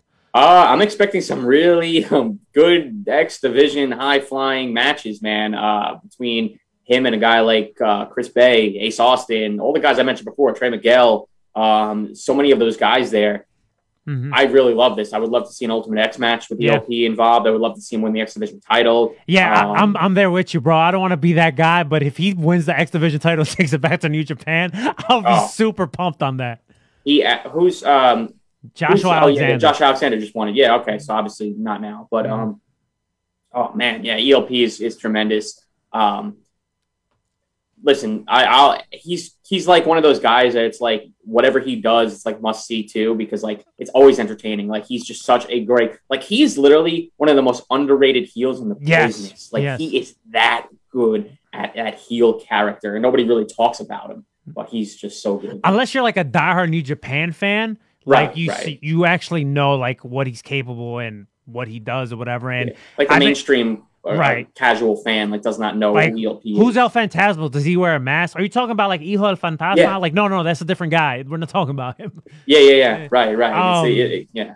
What I will say about ELP, man, and I've been saying, I've, I've told you countless of times, and I've said this on this podcast before, man. If this guy was to bulk up, bro, this guy would be the guy in New Japan. He'll be like in a Jay White, Kenny Omega, AJ Styles type status. If he was to bulk Yeah. up, get gain a little bit of weight, because I think he's just that good, dude. Dude, he in his New Japan run, he's definitely going to get a run at heavyweight, and I think it's only a matter of time because he, he can't stay in the junior division forever, man. He's No. just too talented. There's way too many great matches on the table for him. He'll do like the. I hope he does what Ospreay does: bulk the hell up and get up there and Yeah. just kill it, man. Because we we've seen him deliver time and time again on the big stage. He can definitely handle it. Well, you mentioned Ospreay, and I was going to leave this for a little bit later, but you know what? The, the- you you brought Ospreay, so it was a really easy transition, dude. Ospreay and Shingo once again gave us a fucking how many star type classic. I compare this match to their first best of the Super Juniors bout. That's how good this Yeah. match was. Um, this is Yeah. a match that we're going to talk about at the end of the year. Um, I do think this match was better than their New Japan Cup one. Uh, I love this match so Oh, much, yeah. and Ospreay still your IWGP World Heavyweight Champion, and you know we got some unfortunate news about New Japan, but uh, let's just focus on this match right now, though. Uh, what you thought of this match?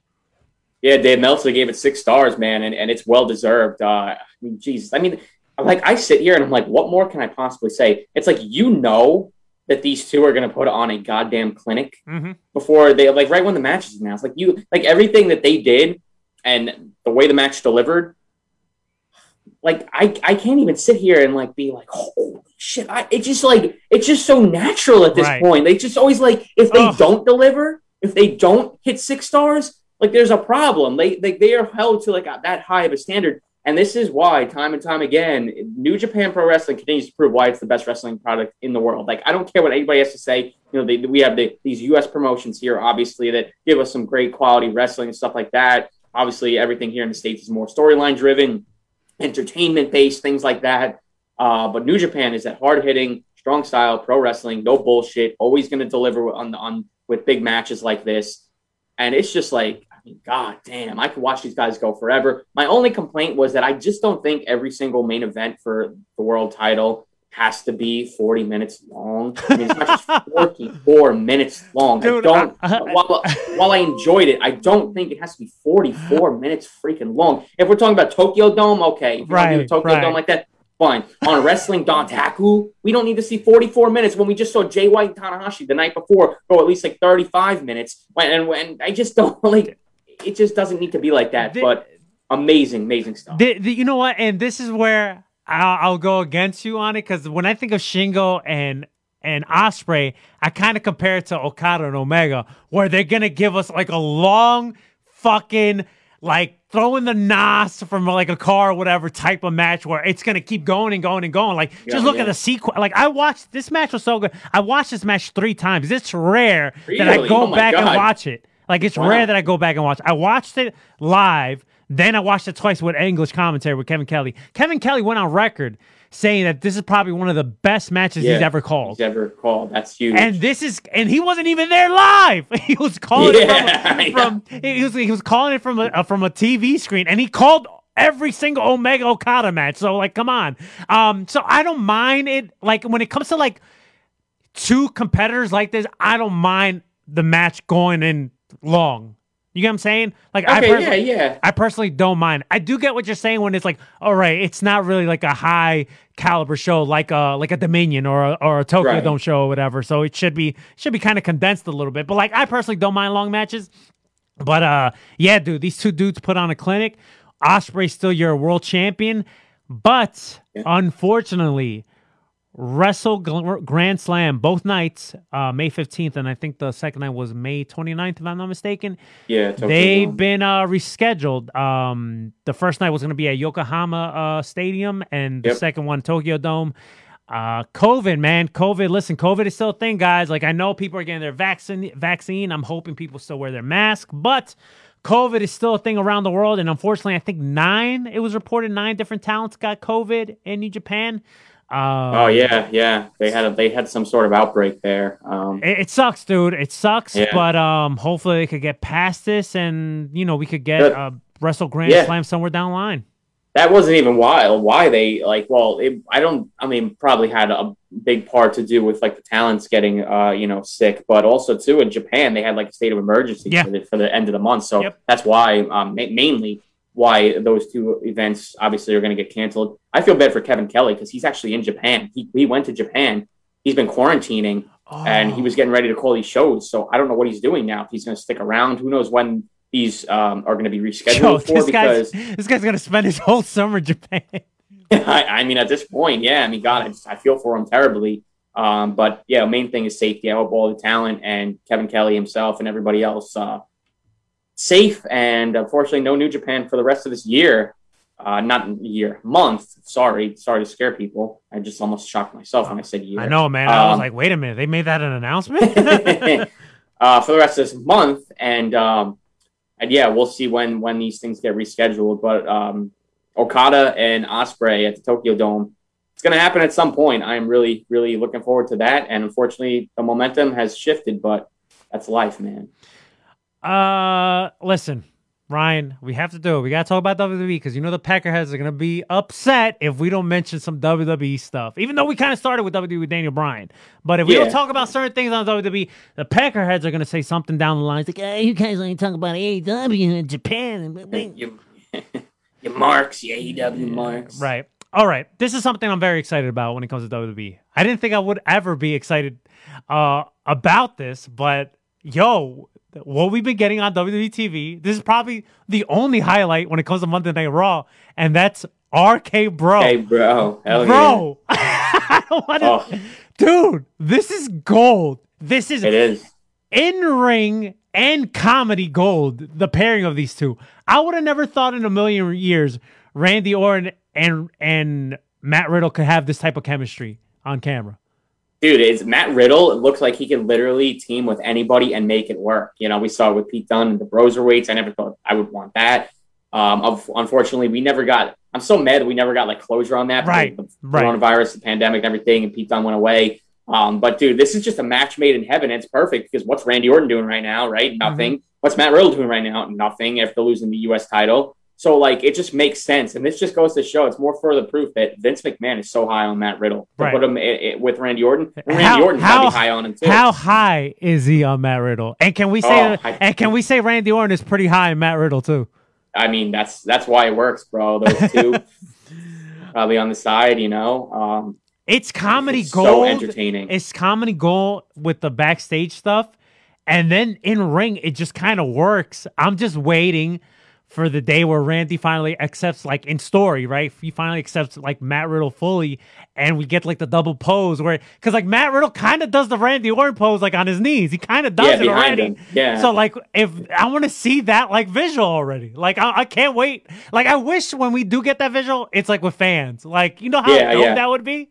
Oh my god, yeah, dude. I want. I know we got just got new tag champs recently at WrestleMania, but dude, I would love to see these guys get a run with the Yeah, tag team me titles, too. bro. I think this would rejuvenate the tag division. It would make people care about the tag team division for for the first time in a long time. Um, yeah, I'm curious to see where it goes. And man, when he pops up with a scooter backstage, bro, It's hilarious. It's it hilarious. kills me every. It kills me every. But dude, this past week when Randy Orton was pissed backstage or whatever, and all of a sudden you just see him coming to the shot with the scooter, bro. It kills me every single time. It's so funny. He's like a kid, just like annoying. Like you're either like your Yeah. older brother or older cousin or whatever. Just like, hey Randy, hey Randy, bro, hey. Ra-" It's just so hilarious. And Randy just looks at him like annoyed, but I kind of respect you a little bit. Like it's just, it's it's like the odd couple. That's pretty much what it is.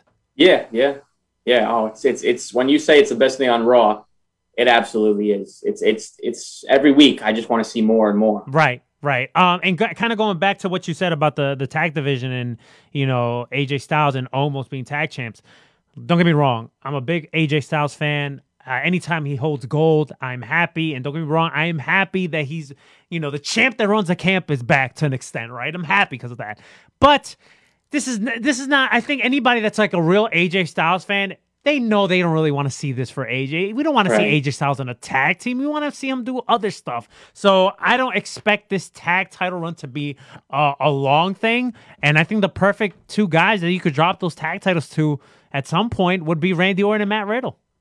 Yeah, man. Oh my god, I'm just thinking about it. Yeah, that would be that'd be a freaking blast, dude. That would just be so awesome. Who would have ever thought this guy Matt Riddle from the Independents, right? We big Matt Riddle guys for Right. a long time, watching him on the Indies. Who would have ever thought he'd be teaming with Randy, Randy Orton. Orton? Randy know? Orton. Oh, and it Ugh. works. And it fucking works. That's a, Oh yeah, it works. It's unbelievable. It's it's a they they struck gold with this one. All right. Well, we're to talk about something that's not really striking gold with. And we got a return. Well, not really necessarily a return. We got a vignette. Um, we got a nice, uh, I guess, sexy to an extent vignette of Eva Marie. Woo! Great. Can't wait. Can't wait, baby. Um, Randy, let me get your th- uh, Randy. right. See, I'm so happy on Randy Orton and Matt Riddle. I don't want to even talk about Eva Marie, but we have to. Uh, Ryan, what what's your thoughts on this, man? so I'm so glad they released Mickie James and the Iconics Right. and Samoa Joe to re-sign Eva Marie. That Oh my god, dude. Uh, Why? You know? I mean, why? You know, her first run was a complete failure, disaster, whatever you want to put it.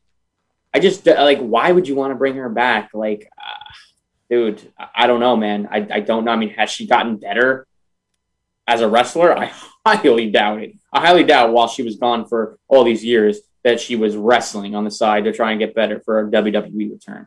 Um, dude, I don't know, man. I, I don't know. It looks like she's they, she's going with like some gimmick that they wanted to give Emma, the Emma Emma uh, Evolution, no, uh, Emmalina gimmick. Yeah. Remember they they Yeah. tried with that or whatever. It looks like they're trying to do that with Eva Marie now.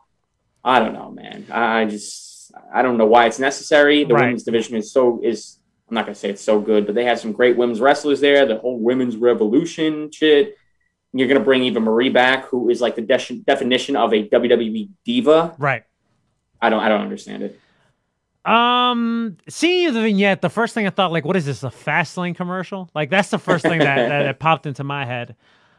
Uh, I, I really hate to be like negative on this, but kind of going what you said. You you let go Mickie James, which is a first ballot Hall of Famer, and you Yeah. let go the Iconics, which you could say like, okay, well they were like average at best in the ring, but they were comedy and entertaining on TV Yeah.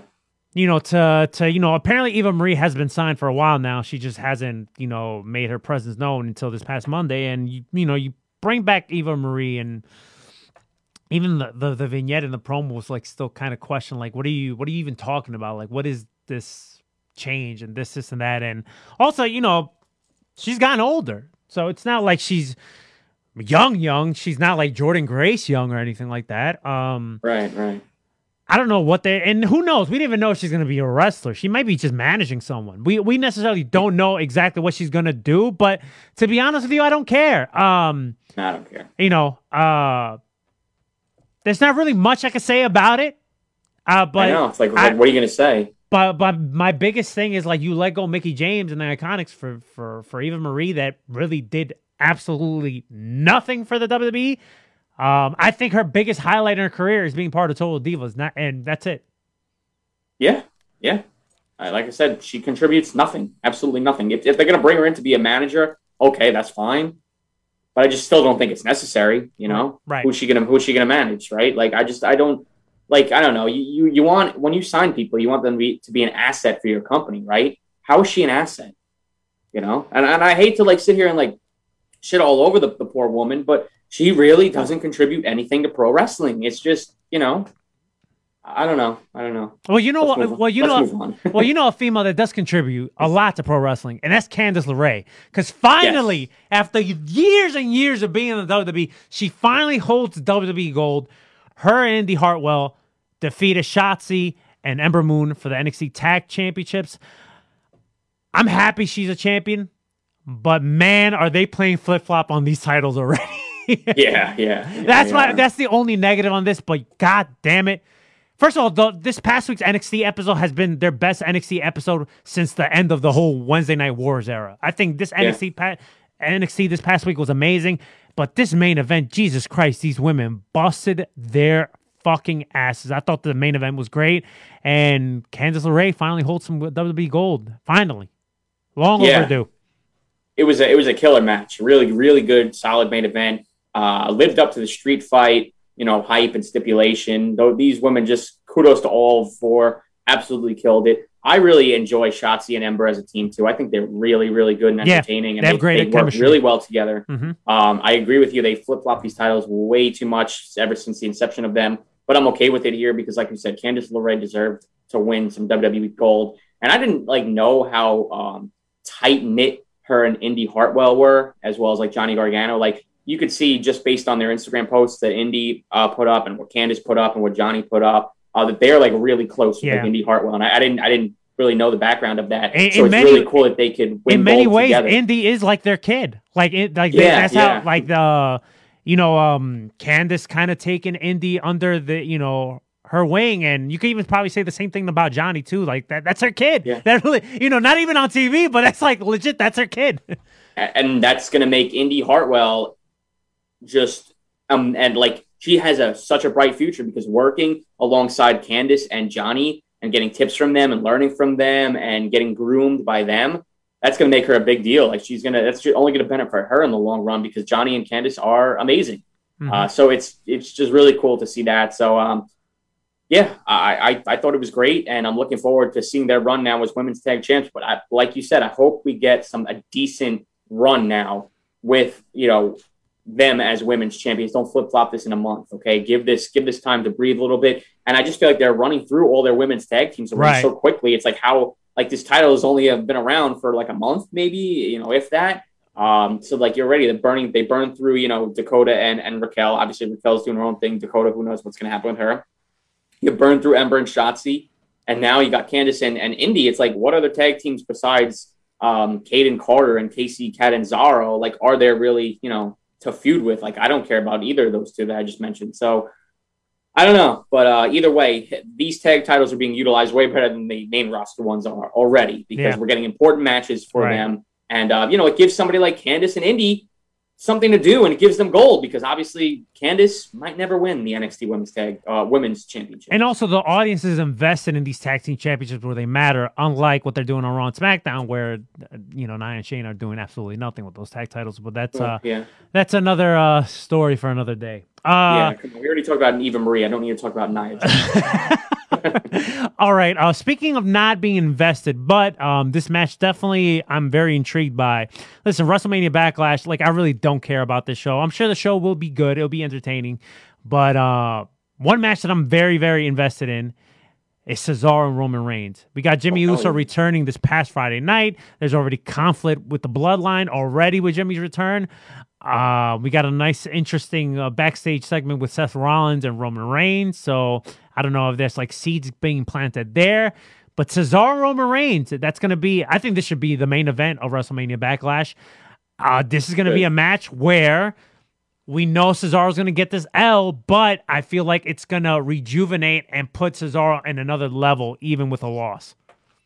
Absolutely. Yeah, it's going to do wonders for him. Just seeing Cesaro in a world title match is really cool. And him and Roman are going to have a killer, killer Absolutely. match. Uh, man, it's going to be so good. I think Cesaro's a perfect guy for Roman to feud with right now. Uh, it's believable.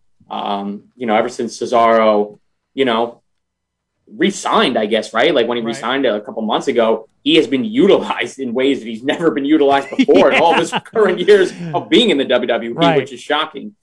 Uh, but it's not so shocking. But um, yeah, I'm looking forward to it. I think the feud's already off to a great start. It's going to be another Roman Reigns W, obviously, mm-hmm. but I think they could easily get a few pay per view matches out of these two. I, if they feuded all summer and had matches leading up to SummerSlam for the next few months, I would not complain one bit. It's just going to do wonders for Cesaro in the end.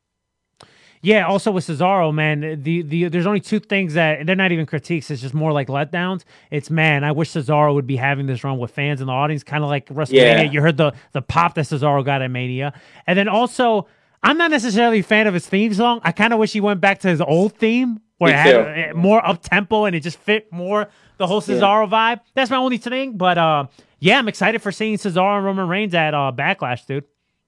Yeah, you know, I mean, there is some, you know, intriguing matches on this WrestleMania Backlash card, but overall, it's kind of like, you know, why is, you know, first of all, I hate the fact that they call it WrestleMania Backlash. Oh my god, I, I will never get over that. You, you do not need to put WrestleMania under any other pay per view name other than WrestleMania itself. I just think it's so it's so beyond ridiculous. But right. um, but yeah, this is one of the matches I'm really, really looking forward to on that on that card. So I, I already can't wait for it. All right. Um, we could kind of connect this with WWE. Um, but MLW has been making the rounds once again the last couple weeks. A lot of interesting tidbits are coming out of MLW. And one of the biggest rumors is WWE and MLW could potentially, it's not saying that it's going to happen, but could t- potentially have some type of relationship. Uh, it's been reported, and I, I don't really believe these reports, but it's reported that WWE is uh, upset with their image that they're getting, that they can't work well with others or whatever, and that the Forbidden Door doesn't, um, uh, you know, the Forbidden Door has nothing to do with WWE, so they want to change that image. And apparently, uh, MLW and WWE are in talks. Um, it's interesting. I don't necessarily. It's not something I would like to see. For the simple fact is, I don't want to see MLW talent getting buried or catching L's or have a, a potential. Uh, have like let's say an NXT uh, star win the MLW World Title and then just kind of like you know, you know, do nothing with it. You know what I'm saying? Yeah. Like I, I don't want to see that. So, you know, I, I kind of don't want to see WWE have a working relationship with with MLW. Man, I just feel like ML, MLW yeah, they could potentially get uh maybe spotlighted, you know, maybe get Yeah. a little bit more traction, but I, I don't know, man. I I- I just kind of have mixed feelings about it. Well, what's your thought process on the potential WWE MLW working relationship? I mean, is this going to end up being another Evolve? You know, Evolve 2.0, where basically WWE gets control of them, and then they end up on WWE Network. Well, MLW is in a way better position than Evolve. No, So- yeah, I, I, I totally get that, but it's just like, are they going eventually going to end up, you know, selling to, to the WWE? Like, is is that going to be WWE's new feeder system? I don't know. Yeah, I mean, it, it's really hard to get excited about WWE working with another company like this. It's, you know, I know MLW is on TV and it's good, it's good for them, but they're still like, you know, a company down on the bottom of the barrel, and I don't mean that in any disrespect, but you, you know what I mean when I say Right. that. Um, but it would be some great notoriety for them, totally, 100%. I just feel like they should just stick to doing their own freaking thing. You know, I, I just feel like it's just you're going into some deep waters when you when you start working with the WWE. And again, I just don't need to see MLW on the WWE network eventually. I, ju- I, I really don't. That's my only fear. Um, but of course, all the talent in MLW, I'm sure they're over the moon with this because listen, half the guys from Evolve got signed by WWE. So I'm sure you know people who were in MLW. That's probably their their goal, anyways. Um, but yeah, I really don't know what to think. Um, some of the rumors that got reported was it- it'll be something more like a WWE ECW relationship back in the 90s where like let's say someone like now I'm comparing it to back then. Like let's say someone like Al Snow had nothing to do in WWE WWF at the time. He would go down to ECW reinvent himself and then that's where the whole head gimmick started. And then he got brought back to WWF um if it's a relationship like that, I think it could work. If it's something down that down those lines, but I just don't want to see like a Jacob Fatu fucking like catching an L from like I don't know, like someone like I'm trying to think someone that I don't like in WWE TV right now, like like oh someone. man, and you're really you're you're, you're stuttering when you when you're trying to figure out Okay, you know what? like you know what? Here's a, here- right here- here's a perfect. So, like, I don't want to see like my guy Jacob Fatu, which is the MLW World Champion, catch an L from Strowman. Like, I do I not say that. like I do not want to see that. You know what I'm saying? I do not want to Yeah. see that whatsoever. But if it's something down the lines, like let's say we have this town that is not necessarily doing anything right now, hey, send send him down to MLW and he can make some noise over there. I'm cool with that. Yeah, yeah, that's cool. That's cool. Uh, 100 percent cool. Some people that don't don't do anything go there, have some cool matchups with some of the guys over there. Great. I don't mind that. I just feel like once WWE gets a handle on something, it never ends well. You know, it just never ends well for that company. Um, so, like I said, I just don't want it to be Evolve 2.0. And I know I know they're in a better position, but that doesn't Right. mean that once they start working with the WWE, uh, they won't potentially sell to the company. And or if WWE, you know, makes it sound really good, like, oh, we'll put you on Peacock. Ooh, your, your, your stock will rise on Peacock. and you know, Court Bauer's like, oh, Peacock, ooh, with the WWE. Who knows? I don't know, but Right. that's just my, you know, little concern. So it would be good for MLW, but Right. uh, who knows? We'll, we'll see what happens with that. More on the MLW uh, front, it's been heavily rumored, but finally it came to uh, full force on screen this past Wednesday night on MLW Fusion. Um, Lucha Underground, they're coming back to an extent. We don't know exactly what we're getting, but the guy that played Dario Cueto, now he's known as El Jefe in MLW. He they did a, a kind of vignette type thing to end uh, Fusion this past week, where uh, he's talking to a kidnapped Salina De La Renta, saying like, oh, kind of uh, uh, saying that the, the um, that you know she's gonna be the sacrifice, and they're gonna be uh gathering his luchadors and going to Philly July 19th. And so we're getting some form of uh, Lucha Underground um, in MLW, whether this is going to be like a separate brand or maybe a stable. I don't necessarily know what we're getting here, but we're definitely going to get a Lucha un- Underground influence in MLW called Azteca Underground, which has been heavily rumored that that will be the name. I'm excited for this, man. I'm really curious to see what they do with this. Um, the guy that does play Dario Cueto, now known as El Jefe in MLW. He has signed a multi-year deal with MLW, so I'm curious to see what we get out of this. And I'll be there in Philly, so I'm excited for this. Yeah, that sounds really cool. Um, Lucha Underground was something that was like cool, different, unique. Uh, just like the whole presentation of it was really, really like cool to me. So if we get something like similar to that in MLW or a different brand, it's definitely intriguing stuff. You know, it's just unfortunately, well, not unfortunately, it's always great, but like it's like just more wrestling to to dive into weekly, um, which is like so hard because like I said, I wish I could like follow MLW as close as like you know some people probably do. I'm sure it's a great product. I see little tidbits on social media here and there, mm-hmm. but obviously it's just not like it doesn't fit into my weekly schedule, right, right, right unfortunately. Right. But um, yeah, man, I I saw you know a bunch of stuff uh, regarding this, and definitely has my attention. So whatever happens, like like you said, I have no clue what's going to happen. I don't even know as much of the background as you just mentioned right there. Um, but it sounds cool to me. Uh, and lastly on MLW, and then we'll cover two more topics and we'll wrap up. Salina De La Renta, we just talked about her. They kind of wrote her off with this vignette where she gets kidnapped and she gets quote unquote sacrificed. She's a free agent now. And um, I'm not sure if you're familiar with her work. Um, is she a manager? She's a she manager, a and man, when I talk about she is money, she is money. Now, don't get me wrong. People are going to be like, "Well, you're kind of biased because you like her." Um, yes, I am a big fan, and I'm very attracted to Salina De La Renta. But besides that, taking all that away, this chick is money on the mic. Um, I could see her getting picked up by like WWE and, and being like a manager role, um, representing someone. I don't know who that could be or you know, I, I don't want to say AEW because they their roster is just so stacked. But who knows? Maybe as a manager role in AEW, it could work too. Um, wherever she ends up going, uh, they'll get their money's worth because she's gold. She's that good. Um, her promos is just fucking amazing. Um, she plays the heel manager role to the T. Uh, she's a very very talented woman. Wasn't this wasn't isn't this the chick that was feuding with Alicia too? Yes, recently. Yes, yes, yes. Yeah, okay, yeah, I know, I know her. Yeah, yeah, yeah dude. So, uh, yeah, it's yeah. um, I expect big things for Salina Del Renta. You know, she probably won't be have that moniker. Um, if she goes to somewhere like the WWE, they'll probably change her name, but um, she'll make it work, man, because I think she's that good. Yeah. Cool. All right, uh, two more things that I want to talk about with you. Did you by any chance get to watch the Brian Pillman Dark Side of the Ring or the Macho Man A and E uh, documentary? Still behind on all those. You I've have not watched great... either, or no, bro. I, I still, dude. I still have the, the Stone Cold one on my on my DVR. Oh, the Austin one is good too.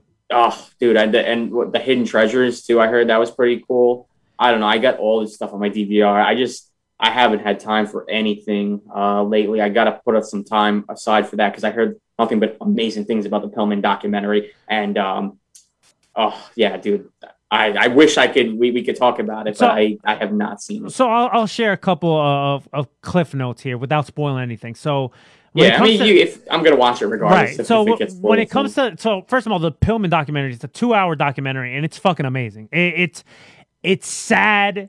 Um, it's a tearjerker. You really yeah. feel for the Pillman family.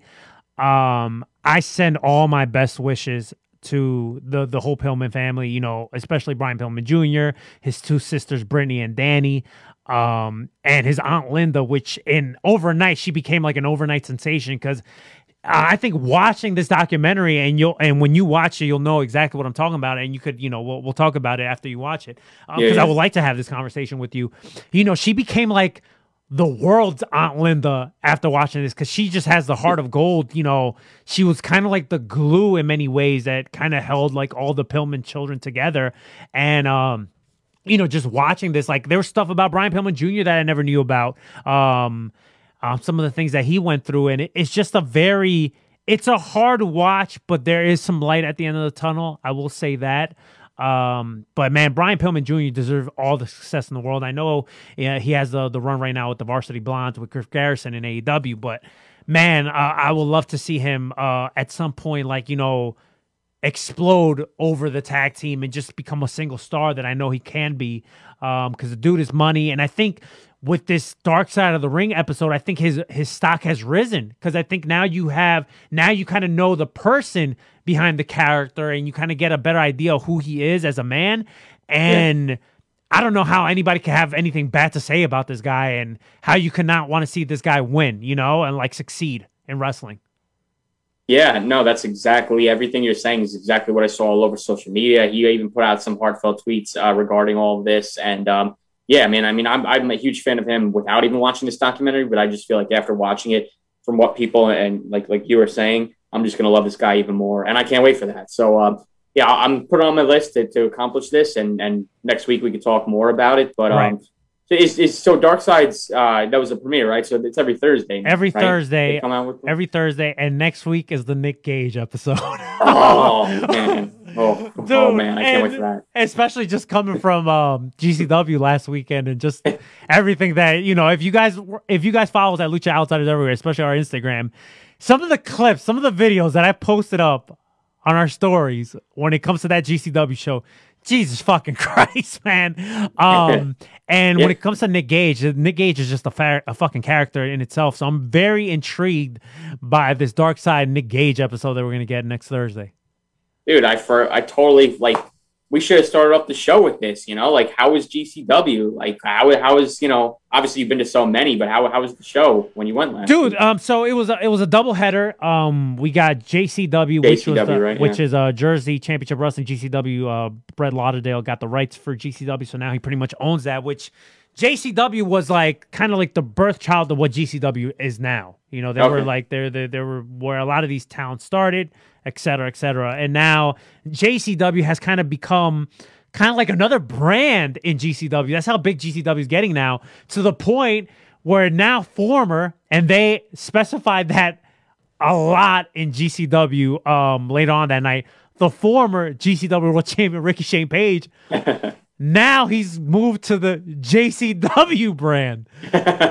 So um, he got a kind of demotion, but you know what? I'm expecting big things, and it's smart it- from a Booker standpoint. It's kind of smart because JCW they're starting. So what do you get? You kind of need a big name. So Yeah. why not move a guy like Ricky Shane Page that he gets all this clout? Now, granted, it's heat, but you move this guy to the JCW brand, and now you pair him up like whoever he main events. And um, this is all speculation, but whoever he main events with, people are going to want to see that because they want to see Ricky Shane Page lose. But Yeah, uh, right. besides that, I, I thought the whole show was great. Joey Janela wrestled twice, uh, both on GCW and JCW, which is that afternoon show. Uh, Nick Gage had a great match with uh, Jordan Oliver. Uh, he retained the title. He'll be facing um, AJ Gray at the Vegas show. And you know they were they were promoting a lot of uh, tournament survival weekend, which will be in the beginning of June. And I don't know, dude. Um, I guess I'll talk this on air. We we kind of like teased it uh, on the last episode what we think where this Moxley and Gage match could happen. They haven't made any announcements yet. But if I had to fantasy book this, if I had to predict, I think we're gonna get a Moxley appearance in Vegas next week. Um, yeah or we're gonna yeah. get the tease. he know, lives there He so lives it's out very there. So- so we get the tease. I don't know if we're gonna get it at tourna- tournament survival. It's rumored that we're gonna get another summer show in Atlantic City, um, July. So maybe they they they kind of make the announcement there. Which, dude, if you if they do make the announcement, you got to be on top of buying these tickets. Or if you if you Oh, if yeah, you're yeah. down to Oh, go, yeah. I'll buy them and and you know you could just pay. yeah yeah oh yeah uh, definitely 100% i gotta i gotta see this match 'Cause, Dude, this uh, is like yeah, dude. oh So I, I if I had to, you know, if I had to guess, I would think this Moxley Gage match has to happen in Jersey, dude. It has to happen in AC. Yeah, yeah, I hope so, man. I hope so. That's just ever since their encounter at spring break, dying, absolutely dying to see this match. So, um, yeah, well, let's see what happens. I, I, I think a, a Moxley appearance in Vegas is definitely, definitely likely. Yeah, because he lives out there. Right, Um, right. so you say you didn't watch the the the Macho Man uh doc either, right? No, I haven't. I, I like they're all on my DVR. I'm just gonna have to watch all of them one day and just catch up because I heard nothing but great things about all of them. It's just unfortunately, you know, life gets in the way, and I, I gotta, I gotta try and watch it like late at night. Um, you know, before I go to bed, just you know, watching something. Um, but yeah, I definitely gotta check them out, and I and I will. So the Macho Man doc, uh, I enjoyed it, and I felt like the Macho Man doc was more. It it wasn't as, I guess, painted colorful like the Austin doc and kind of like the Roddy Piper doc, where they kind of did talk about some of their trials and tribulations in both those docs, but it was it didn't go dark. For example, in the Austin doc, they didn't talk about like the the stuff that happened between him and Deborah what led to their divorce, et cetera, et cetera. Yeah. Um, I don't think in the Piper doc they talked uh, much on like Piper's like drug abuse at times or whatever. They didn't really talk much about that. Um, but man, the Macho Man doc felt a little bit more like a Dark Side of the Ring episode, where in the first hour they really covered like the success of his career and how he got to like these WrestleMania matches and like the high points of his WWF run. But then the second hour kind of focused on like some of the stuff that happened between him and Miss Elizabeth, and then some of the stuff that happened with him and Gorgeous George or whatever. And a lot of people felt that it was more of a burial on Macho Man. Um, I kind of took it. I didn't take it this way. I kind of took it like, listen, if you're going to talk about somebody's career, you got to talk about the good and bad, right? Like at the Yeah, end of the right, day, of that's how I kind of took it. But at the same sense, like I could get why people were pissed off, cause if it's that way, then how come that some of that focus we didn't get that in the Austin doc? Like, how come you didn't talk about the bad in the Austin Right. doc? How come you didn't talk about the bad in the in the Piper doc? How come we only got this in the Macho Man doc? So a lot of people felt like this is kind of like a, a inside job where maybe WWE kind of still has some like ill will towards feelings on Macho Man. That's Um, ridiculous. Absolutely ridiculous. like I said, I really didn't feel that way. I, I enjoyed the doc for what it was, and it's a lot of stuff that is not like people didn't know about. You know what I'm saying? Like Yeah. this is all public knowledge. Like Right. Right. I, I guess because maybe Gorgeous George wasn't um she wasn't part of the Dark Side of the Ring episode on Macho Man and Miss Elizabeth. Like she wasn't involved in that. So Right, right. um I guess now it's like, oh, why bring her in? But she played a part in this fucking in the Macho Man story. You know, it was a small part of the Macho Man story, but she did play a part into it. So I mean, I really had nothing again. I had no problem with her being in in the Macho Man doc. Uh, I enjoyed it for what it was. I think everybody has their own opinion on it, but um, it is what it is. interesting. Yeah. See, like I don't even think I would pick up on something like that either. I don't know. Some people like think about these things, and I, it just never even crosses my mind. But I guess now watching it, now I will be more aware of that as I'm watching. Um, but yeah, that's that's interesting, and what a shame if if you know they still had some ill will towards him because, come on, you know. Yeah, dude, it's um, it's interesting. It's really interesting. Uh, I think tonight's episode, I think, is gonna be Booker T. Oh, great. right, right. And you haven't seen none of these, right? I haven't seen any of these, but I'll tell you what, I'm not watching Booker T's. I I'm not a fan of Booker. What's your heat with Booker? I just think I just think he's a clown. He's, he's an absolute clown, bro. I, I I years ago with the whole Young Bucks thing, not shaking hands, and now he just says some stupid shit nowadays. He just says some really stupid things. Like he just like he's just a moron. I, I just don't. I, his the way he talks, the, his his opinions. I'm just I don't know. I just think he's a clown. oh my god, my biggest. fine. I think people's biggest takeaway on this show is gonna be like Ryan's not a fan of Booker T. no, no, I'm not. I just I don't know. I can't I, I can't do it. Uh, JBL, Booker T, uh, Kevin Nash, because that asshole blocked me on Twitter for some god reason. I still have no idea why. I don't think I ever tweeted Na- hold on, wait. life- Kevin Nash blocked you on Twitter. Yeah, this isn't recent. This is like he. Every time I go to his thing, like I'm just blocked, and I, I don't know why. Like I just don't. I didn't. I don't even think I ever tweeted at him once. I see. Yeah, I'm it's not. I know, see, I'm sad. not. I'm not on Twitter, so I wouldn't know these things. You know, being blocked. Yeah, no. This this is like for a while now. He's. I don't know. Every time I see something and I click on it, um, he blocked me. I don't know why. I, I I really don't think I ever tweeted at Kevin Nash before in my life. I don't know. Well, Mystery. that's Maybe maybe I'll meet him one day and I'll, I'll be like, you unblock me? I didn't Well, do anything. Well, hopefully when you meet him, he's not drunk because uh, I have. Yeah, well, maybe he was drunk and he was just going through and uh, you know. because I have met Kevin Nash a good, um, uh, I'll say a good handful of times um, throughout the years or whatever, and I'll say half of those times were really cool, and then the other half, I feel like he was intoxicated and he was just like. I totally see it. So uh yeah, th- that's my Kevin Nash story. But that's it, dude. Um we're about to wrap up, bro. Um I think it was a fun episode. I think we covered a lot. Um and next week we'll make our return and hopefully we won't have any issues where we can't do an episode. Yeah, no, we'll definitely do an episode next week. Uh Ryan, give me your plugs in, dude. All right, at Lucha Outsiders on Twitter, the only place that you can see me being a straight shooter. Uh, Instagram at oh, hold on, hold on.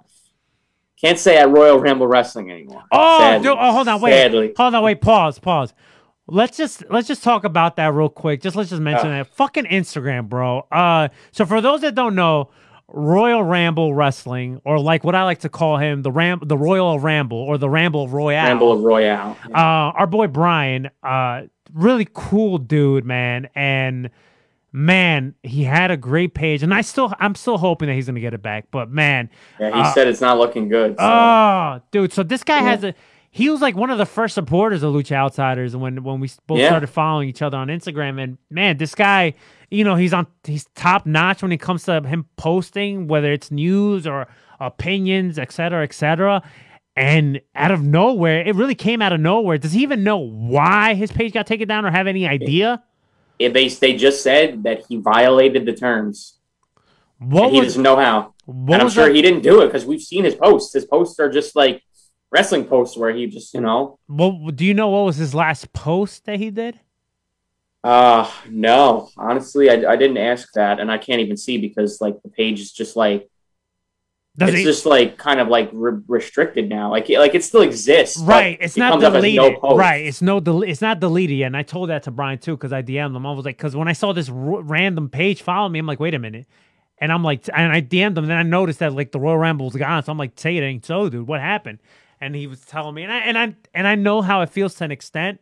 Cause um, Lucha Outsiders got like disabled for like three days out of nowhere, Yeah. one, and I was so depressed, dude. Like I was like, "Fuck, I, I was like, why can't they just delete my personal page? Like, I've worked so fucking hard on this. Like, why would they take this down? We didn't do yeah, anything. it's such. I mean, you put so much hard work and effort into this, and this was almost like a side gig for Brian, even though he wasn't getting paid for it. It was some. It was a passion of his, and like Yeah. going on for like three or four years, and just for no reason whatsoever, all that hard work is just gone. It's done. It's like it's like never existed, and like I can't say never existed because like he did grow a big fan base that I hope goes over to his new page. But right now, I mean, he's only got 185 followers compared to like what he had at one point. So it, it sucks, Uh, dude. It really sucks. but sucks. hey, at Royal underscore Ramble underscore Wrestling W R A S S L I N. Follow it, please. And um, you know, like I said, I just feel for the dude and.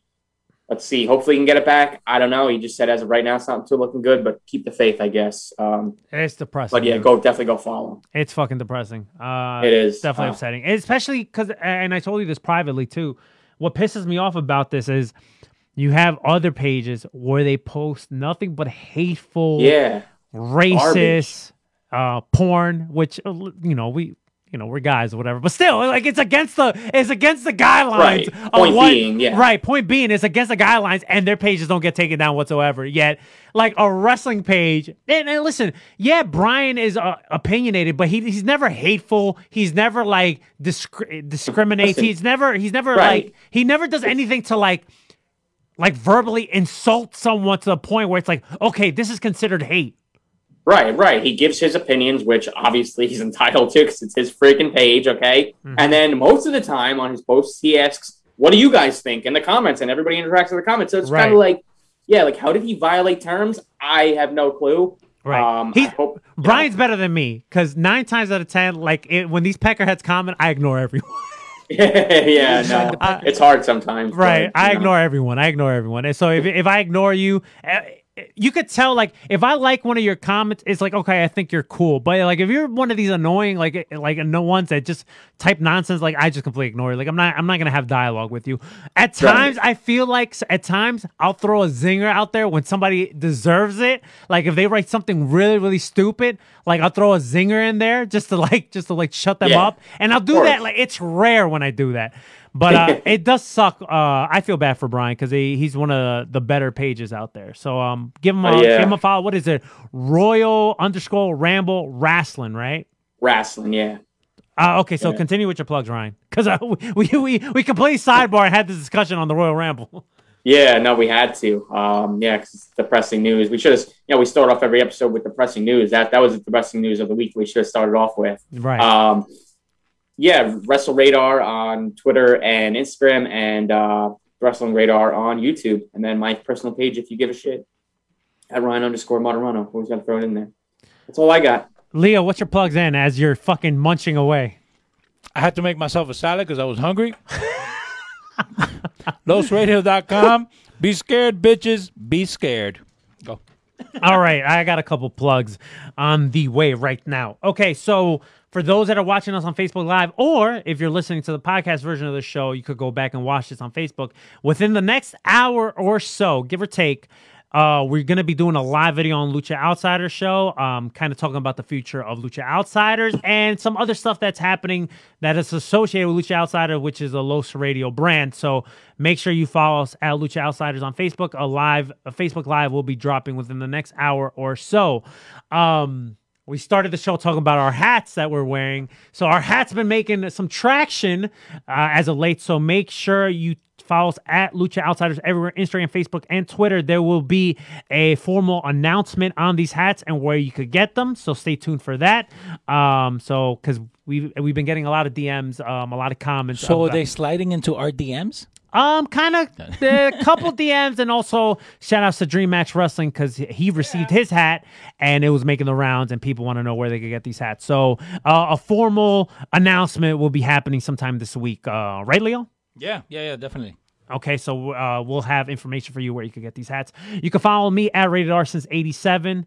In the words of Ryan, if you care or if you give a shit, If I you don't. give a I don't. shit. If you, you know, I don't give a shit if you Uh, follow I, me or not. Yeah, I I don't need no peckerheads following me. So if you're a peckerhead, don't follow me. Hashtag the Peckers. No, we're not. That's That's my terrible. That's, that's my favorite word That's now. peckerheads. Leo. I always terrible. wow on Twitter. I love it. Uh, but make sure you follow us at Lucha Outsiders everywhere Instagram, Facebook, Twitter. Also, if you missed anything or everything on today's episode, make sure you download, and subscribe to the podcast version of the show iTunes, SoundCloud, You'll Be Fancy, Apple Podcasts, TuneIn, Live, Mesclab, LosRadio.com, Stitcher, Spotify, iHeartRadio, wherever you get your podcast needs. And that is it.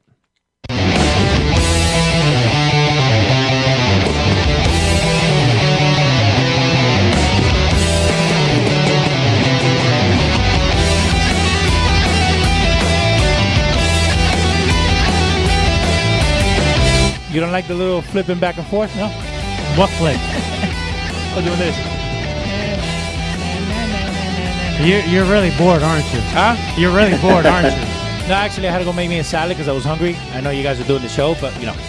Uh, so I asked Ryan, and Ryan said that he didn't watch none of this. But did Yeah. you get to watch any of the Dark Side or Yes. the A and E bios? Yes.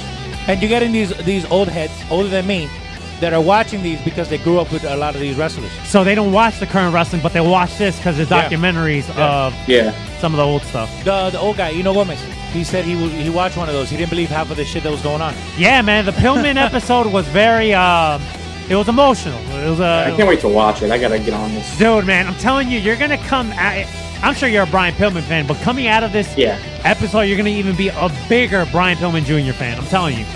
Yeah. Yeah. I, I'm I'm ready for it, man. Like I said, I already am now, but I'm- going to say Happy Mother's Day? Oh, happy Mother's Day. happy Mother's Day. happy Mother's Day to all the beautiful, dedicated, hardworking moms out there. Completely forgot about Mother's Day. Well, I mean, I told my I told my mom Happy Mother's Day this Okay, morning, so at least you, you told her. but like I completely forgot about you know the show, the show, the show. All right. For the old man Leo. Yeah. For our double, Ryan Radar. Yeah. I'm yours truly, Mr. Radar. Till next time, keep it safe and Stay too sweet. Goodbye. And good night.